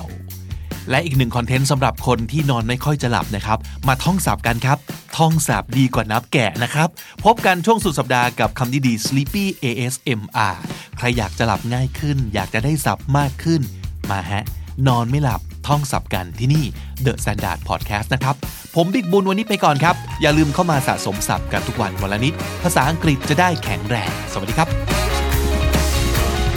The Standard Podcast, eye opening for your ears. คุณผู้ฟังครับ วันนี้คำนี้ดี vocab class ไม่ได้มาคนเดียวอีกแล้วนะครับ สวัสดีครับ สวัสดีครับ ชื่อเกตใช่ไหม ครับผมชื่อเกตครับ ก็ปีนี้อายุ 31 ปีและ ปัจจุบันก็เป็น intern เป็นเด็กฝึกงานอยู่ที่คำนี้ดีพอดแคสต์ของ The Standard ครับผม ครับ ฟังคำนี้ดีมานานหรือยังครับ เอ่อพูดตามตรงนะครับว่าฟังมาประมาณ 7 เดือนอ๋อ เท่านั้นเอง เพราะว่าเพิ่งจะกลับมาย้ายกลับมาอยู่ที่เมืองไทย อ๋อ แสดงว่าเมื่อก่อนนี้อยู่ที่ไหนมาฮะ เอ่อ ไปทำงานไปใช้ชีวิตแล้วก็ได้เรียนด้วยนะครับ ที่ประเทศสหรัฐอเมริกาที่ LA ครับ อ๋อ ไปเรียนอะไรมาครับ เอ่อ ปริญญาโทครับ Management and Leadership อืม แล้วก็เลยทำงานต่อยาวไปเลย ใช่ เป็นยังไงบ้างชีวิตใน LA ครับ ก็สนุกครับโลดโผนแล้วก็มีอะไรให้ตื่นเต้นทุกวันเลย ใช้คำว่าโลดโผล่เลยเหรอ ครับผมทำงานอะไรบ้างตอนที่อยู่ที่นู่น เอ่อตอนแรกก็ช่วยกิจการของที่บ้านก่อนนะครับ ก็คือ เปิดร้านอาหารอ๋อที่ที่ที่อเมริกาเลยเหรอใช่ครับเปิดร้านอาหารไทย แล้วตอนนี้ย้ายกลับมาเมืองไทยแล้วกลับมาเจ็ดเดือนแล้วใช่ไหมอย่างที่อกครับผมครับเป็นยังไงบ้างโอกาสในการใช้ภาษาอังกฤษอยู่ที่นู่นน่าจะได้ใช้ทุกวันเป็นประจำใช่ครับแล้วพอย้ายกลับมาเมืองไทยนี่ได้ใช้บ้างไหมครับ ใช้ตลอดเลยครับอันนี้เหรออันนี้เหมือนโม้เลยนะ แต่ว่าจริงๆแล้วทุกอย่างเวลาที่เราเขียนโน้ตอะเราเขียนเป็นโน้ตเป็นภาษาอังกฤษหมดเลยอืม ก็เลยคือเราจะได้รีมายด้วยว่าเราเราอยากจะใช้เราอยากจะดำรงชีวิตแบบนี้เราอยากจะใช้ภาษาอังกฤษไปตลอดเพื่อที่เราไม่ลืมครับผมอืมคิดว่าการมาอินเทอร์ที่คำนี้ดีก็น่าจะเป็นหนึ่งในเหตุผลนี้ด้วยนะก็คืออยากใช้ภาษาอังกฤษเรื่อยๆ ถูกต้องครับครับ คิดว่าก็คงจะเหมือนกับคุณผู้ฟังหลายๆคนด้วยนะครับ ที่อย่างน้อยเราไม่ได้พูดเราฟังก็ยังดีครับเนอะแล้วเราก็เก็บสะสมศัพท์ไปครับ ถึงเวลาได้ใช้เราก็จะได้มีของเอาไว้ใช้นะครับ วันนี้ vocab class ก็เลยชวนเกตมาทำรายการครับ ปกติแล้ว ผมจะเป็นคน หามาครับ 12คำและสำนวนให้กับคุณผู้ฟังนะครับ แต่ว่าพอมีน้องๆฝึกงานมาช่วย เราก็สบายไปครึ่งหนึ่งครับ ให้น้องๆหามาครึ่งหนึ่งก็คือ 6คำวันนี้เกตนำเสนอ topic ที่น่าสนใจมาก เราเคยคุยกันตอนเราสัมภาษณ์กันเนอะว่าเกตชอบดูหนังหรือว่าซีรีส์ประเภทไหนบ้าง เกตก็เลยตอบว่า ชอบดู crime and drama ครับฆาตกรรมฆาตกรรมมีเลือดเลือดมีคนตายชอบมาก ครับ มีการสืบสวนสอบสวนนี่ของโปรดเลยครับผมโอ้คอเดียวกันเลยครับคุณผู้ฟังครับ ผมก็ชอบแบบ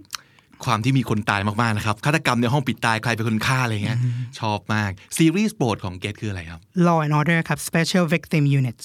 SVU SVU โอ้อันนี้ก็คือ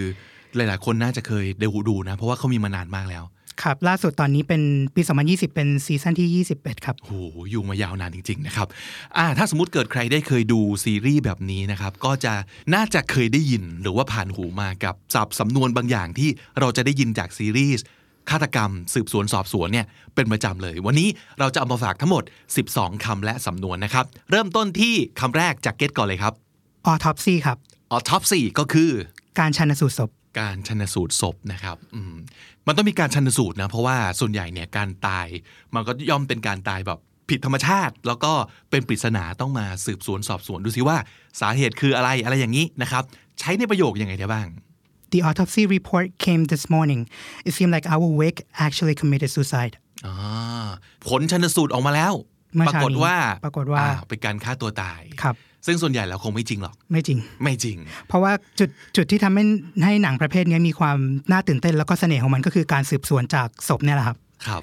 สืบจากศพเนาะ เออเออเออโอเคคำแรก autopsy ครับ ก็แปลว่าการชันสูตรศพนะครับคำที่สองพี่เอาคำนี้มาฝากครับ homicide homicide ซึ่งมันก็จะเป็นอีกคำหนึ่งของคาว่า murder นั่นเองนะครับ murder ก็คือฆาตกรรม homicide ก็คือนี่เป็นคดีฆาตกรรม อย่างที่เกตบอกหลาย ๆ ครั้ง ดูเหมือนอุบัติเหตุ ดูเหมือนฆ่าตัวตาย แต่จริง ๆ แล้วอาจจะโดนแบบอำพรางคดี โดยการทำให้ดูเหมือนกับฆ่าตัวตายก็ได้ ใช่ครับ อะไรอย่างนี้นะครับเอ่อเพราะฉะนั้นพระเอกของเราก็จะออกมาฟันธงว่า this is a homicide อ่าไม่ใช่ suicide นะครับ แต่มันเป็นคดีฆาตกรรม homicide คำที่สามครับเกตเอ่อคำนี้เอามาฝากเป็นแพ็คคู่เลยนะครับ คือจะเป็นคำตัวย่อที่เขาใช้ในคดีฆาตกรรม แล้วก็เกี่ยวกับเกี่ยวกับตำรวจด้วย ตัวเนี้ยจะเป็นตัวย่อที่เขาจะใช้กันบ่อยมากก็คือ COD COD ย่อมาจาก cause of death ก็คือสาเหตุการเสียชีวิตครับ มาคู่กับ TOD time of death ก็คือเวลาเสียชีวิตครับ อ๋อ เพราะฉะนั้นอาจจะเป็นแบบ คุณหมอที่ชันสูตรพลิกศพอยู่ก็อาจจะบอกว่าอ่าเวลาตายสาเหตุการตายคืออะไรนะครับครับ ก็คือคำว่า cause of death ย่อว่า COD แล้วก็ตายเวลาเท่าไหร่ ก็คือ time of death TOD ย่อ TOD ครับโอ้เรื่องนี้มันสำคัญเหมือนกันนะ เพราะว่าอย่างหลาย ๆ ครั้งเลยอะที่พี่ชอบมากก็คือ การหาให้เจอว่าคนคนนี้เสียชีวิตกี่โมง มันสำคัญมากต่อการไขคดีเนาะถูกต้องเพราะว่ามันมีการสืบพยานอ่าคำให้การของพยานเนี่ย จะนำไปสู่ความพิรุษของเขาเอง เพราะว่าทุกอย่างมันจะออฟทุกอย่างจะแปลก ใช่ ก็คือมันจะมีบอกว่าเฮ้ยอาลิบายเนาะมีคน alibi คนคนนี้ณเวลาที่เหยื่อเสียชีวิตอยู่ที่ไหนอยู่ที่ไหนอ่าใช่ครับ ถ้าสมมุติเกิดพิสูจน์ได้ว่าไม่ได้อยู่ตรงนั้นก็อะรอดเป็นจาก suspect การเป็นผู้ต้องสงสัยไปอะไรอย่างนี้นะครับ COD cause of death และ TOD time of death เมื่อกี้พอดีแกตพูดถึงคาว่า off ขึ้นมา คำนี้พี่ก็ได้ยินบ่อยคือ something's off OFF off นะครับก็คือมันมีอะไรแปลกมีกลิ่นๆมีกลิ่น พิรุษมีอะไรแหม่งๆสักอย่างเฮ้ยมัน something's not right something's off นะครับก็เป็นสำนวนที่พระเอกของเราผู้มีสายตาเฉียบคม ก็จะช่างสังเกตแล้วก็บอกว่าเฮ้ยมันมีอะไรแปลกๆว่ะอ่าบางทีก็อาจจะเป็นแบบสัญชาตญาณตำรวจก็ได้เนอะว่า ไม่ใช่อะมันมันไม่ได้เป็นแบบที่เราเห็น something's off นะครับ คำที่สี่นะครับก็คือ shrink shrink คำเนี้ยมันเป็นแสลงคือเราจะได้ยินบ่อยเพราะว่าพวกที่คร่ำวอร์ดอยู่ในวงการการสืบสวน การตำรวจหรือการพยาบาลอะไรพวกเนี้ยครับเขาจะใช้คำแสลงกัน แล้วบางทีครั้งครั้งแรกที่เราได้ยินเนี่ยเราจะไม่เข้าใจว่า shrink คืออะไร มันเพราะเป็เรานแสจะลแปลงได้ว่ามันแปลว่าหดนี่นะถูกต้องเออใช่แต่จริงๆแล้วมันเป็นแสลงนะครับ ที่แปลว่า psychiatrist ก็คือจิตแพทย์ จิตแพทย์นะครับครับ shrink ผมคือจิตแพทย์ ซึ่งเอาจริงในเวลาเราดูซีรีส์หรือหนัง ต่างประเทศอะไรเงี้ยอย่างของอเมริกันอย่างเงี้ยเราจะรู้สึกว่าการที่ทุกคนมี shrink เป็นของตัวเองเป็นเรื่องปกติเป็นเรื่องปกมากติมากครับ แต่อย่างบ้านเราอาจจะยังไม่ไม่ใช่สังคมแบบนั้นนะที่ว่าทุกคนไปหาหมอจิตแพทย์เหมือนไปหาหมอฟันอะไรเงี้ยใช่ แต่ว่าก็ต้องยอมรับนะครับว่าคนไทยอะเปิดใจมากขึ้นกับคำว่าจิตแพทย์ ใช่ใช่ครับเอ่อเพราะฉะนั้นถ้าสมมติเกิดได้ยินเขาว่า shrink ก็ให้รู้ว่ามันหมายถึง psychiatrist นะครับซึ่งก็แปลว่าจิตแพทย์ มันจะมีคำหนึ่งคือ psychologist ซึ่งหลาย ๆ คนอาจจะแบบสับสนกันครับมันต่างกันยังไงครับสองอันนี้ psychiatrist นะครับ อันดับแรกก็คือ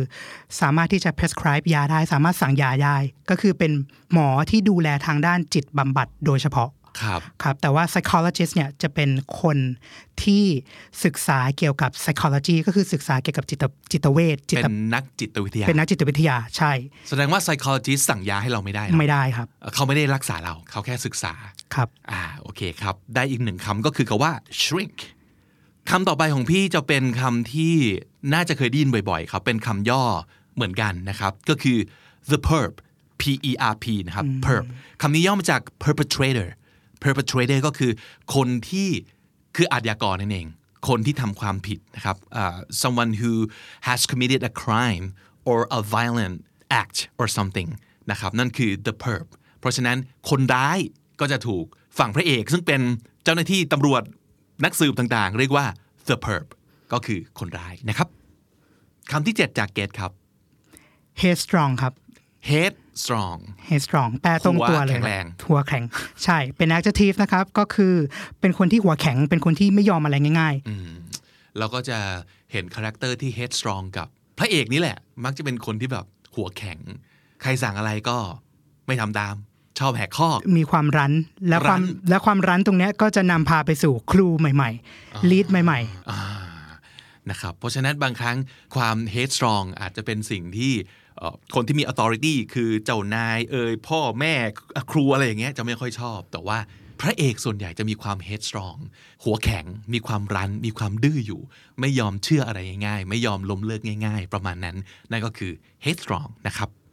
ของพี่จะเป็นอีกสำนวนหนึ่งครับ ซึ่งเราจะได้ยินบ่อยมากเลย เวลาเวลาหนังสืบสวนสอบสวนเนี่ย มันจะมีการแบบตามสืบใช่ป่ะ เออและหลาย ๆ ครั้งการที่เข้าไปสืบ เข้าไปสะกดรอยตามหรืออะไรอย่างเงี้ย มันก็จะต้องมีการแบบว่าระแวงกันว่าแบบเฮ้ยเรากำลังถูกติดตามมานะ มีคนกำลังตามเรามา อะไรอย่างเงี้ยนะครับสำนวนที่ได้ยินบ่อยมากก็คือ we've got company we've got company นี่ไม่ได้แปลว่าเราสร้างบริษัทขึ้นมาด้วยกันนะครับ แต่หมายถึงว่า we are being followed นั่นเอง เรากำลังถูก บางคนเนี่ยสะกดรอยตามมานะเว้ยนะครับหลาย ๆ ครั้งเนี่ยจะเป็นฉากแบบกำลังขับรถอะไรเงี้ยแล้วแบบอาจจะมองกระจกหลังไปนิดนึงแล้วก็เฮ้ยมีคนขับรถตามคันนี้ตามเรามาตั้งแต่บอกว่าสี่แยกลาดประสงค์แล้วนะ ตอนนี้จนถึงหลักสี่แล้วมึงยังอยู่เลย we've got company เฮ้ยมีคนตามเรามาแล้วว่าอะไรอย่างนี้นะครับคำต่อไปนะครับคำนี้เป็นสำนวนนะครับที่ได้ยินบ่อยเป็นการเปิด discussion ก็คือ where are we on this where are we on this where are we on this ถ้า where are we เฉยๆก็คือเราอยู่ที่ไหนเราอยู่ที่ไหนใช่แล้วถ้าเกิด where are we on this นี่หมายถึง ความคืบหน้าของเราตอนเนี้ยอยู่ที่ไหนแล้ว where are we on this incident ก็คือเหตุการณ์นี้เราอยู่ที่ไหนแล้ว เป็นการเปิดเปิดการอภิปรายว่าให้ลูกน้องเนี่ยรายงานว่ามี lead ใหม่ไหมมีข้อมูลอะไรใหม่ไหมที่จะที่จะนำไปสู่การสืบสวนครับ ก็มันแบบหัวหน้าถามลูกน้อง หรือว่าอาจจะเป็นแบบ partner ถามกันครับว่าบอกว่าเฮ้ยเรื่องถึงไหนแล้วประมาณนี้นะครับ where are we on this ของพี่ก็เป็นอีกหนึ่งสำนวนที่เคยได้ยินบ้างเหมือนกัน อาจจะไม่ได้บ่อยมากนะครับ แต่ว่าน่าสนใจคือคาว่า priors P R I O R prior มันแปลว่า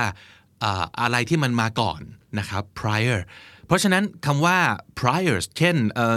do they have any priors อันเนี้ยจะแปลว่าไอ้คนเนี้ยมันมีคดีมาก่อนหรือเปล่า มันมีมันเคยถูกจับกลุมมาไหม เเคยติดคุกมาบ้างไหมอะไรเหล่านี้เรียกว่า priors นะครับ เช่น the suspect has three priors ก็คือผู้ต้องสงสัยคนนี้มันเคยโดนจับมาแล้ว3คนเลยอะมันมีแบบสถิติบอกขึ้นมาเป็นข้อมูลอะไรเงี้ยนะครับ ก็มีแนวโน้มว่า suspect อาจจะเป็น murderer ก็ได้ อาจจะเป็น criminal ก็ได้ในกรณีนี้นะครับ เพราะฉะนั้น priors ก็คือเคยต้องคดีมาก่อนหรือเปล่า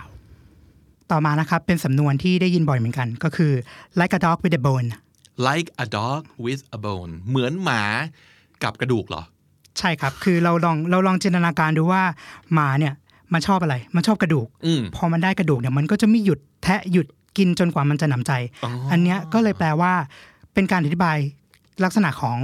อะไรสักอย่างที่ไม่หยุดถ้าไม่ได้คำตอบ ไม่ยอมจนกว่าจะถึงที่สุด อืมก็เป็นคนเอ๊ะ แนวบอกว่าออกดื้อๆรั้นๆแล้วหันะวรั้นเหมือนกันออกเทสสตรองให้แล้วนะ แต่ว่านี่คือแบบกัดไม่ปล่อย อารมณ์กัดไม่ปล่อยใช่ไหมครับครับ like a dog with a bone เอาไว้ใช้ได้อ่าต่อให้เราไม่ได้อยู่ในซีรีส์ฆาตกรรมก็ตามทีนะครับ คิดว่ารอบๆตัวเราอาจจะมีคนลักษณะนี้ หรือคุณเองอาจจะเป็นคนแบบนี้ก็ได้นะครับ like a dog with a bone อะอันสุดท้าย อันนี้เป็นเหมือนกับคำพูดที่มันเป็นโค้ดของตำรวจหรือว่าของนักสืบอะไรอย่างเงี้ยได้ยินบ่อยๆ เวลาตำรวจพูดในวิทยุสื่อสารอะไรอย่างเงี้ยนะครับ สำนวนเนี้ยเป็นตัวเลขครับ คือเลข 10 กับเลข 4 ten four ออกเสียงว่า ten four เลยแปลว่า roger that roger that ก็คืออะไรครับเกตรับทราบ รับทราบนะครับเอ่อทราบลบเรียนประมาณนั้นครับเป็นภาษาที่พูดกันในวิทยุนะครับ ก็คือ you got it ก็ได้ คือได้เลย เป็นการ เป็นการรับ บอกตอบรับอะไรอย่างนี้นะครับ หรือว่า message received ก็คือ อะ รับรู้ละ10 4นะครับ นั่นก็คือ 12 ศัพท์และสำนวนที่คุณอาจจะได้เจอในซีรีส์ฆาตกรรมต่างๆนะครับ จะเป็น crime detective murder อะไรอย่างนี้ต่างๆนะครับ เพราะฉะนั้นได้ยินคำเหล่านี้ในซีรีส์ก็จะได้รู้ความหมายนะครับ หรือว่าถ้าเกิดเจอคำไหนที่เจอบ่อยๆ ลองจดเอาไว้ เราไปหาคำตอบกัน หรือว่าส่งเข้ามาถามที่คำนี้ดีก็ได้นะครับ วันนี้ขอบคุณเกตมากครับครับขอบคุณครับ สรุปสับซีรีส์ฆาตกรรมในวันนี้อีกสักหนึ่งรอบนะครับ ได้คำว่าอะไรกันไปบ้าง autopsy autopsy แปลว่าการชันสูตรพลิกศพนะครับ autopsy homicide homicide คำนี้หมายถึงคดีฆาตกรรมครับ homicide COD และ TOD cause of death และ time of death ก็คือสาเหตุการตายและเวลาที่เสียชีวิตครับ COD TOD something's off สำนวนนี้แปลว่ามีอะไรบางอย่าง แปลกๆ มีพิรุษน่าสงสัย เรื่องแบบนี้ไม่ปกตินะเนี่ย something's off a shrink คำนี้หมายถึง psychiatrist ซึ่งแปลว่าจิตแพทย์ครับ a shrink the perp perp ย่อมาจาก perpetrator perpetrator ก็แปลว่า คนร้ายครับ the perp headstrong headstrong เป็น adjective ที่หมายถึง หัวแข็งหัวรั้นครับ headstrong we've got company คำนี้เอาไว้พูดเมื่อรู้สึกว่าโดนสะกดรอยตาม มีคนแอบตามเรามานะครับ we've got company where are we on this คดีถึงไหนแล้ว เรื่องเนี้ยไปถึงไหนแล้ว where are we on this priors priors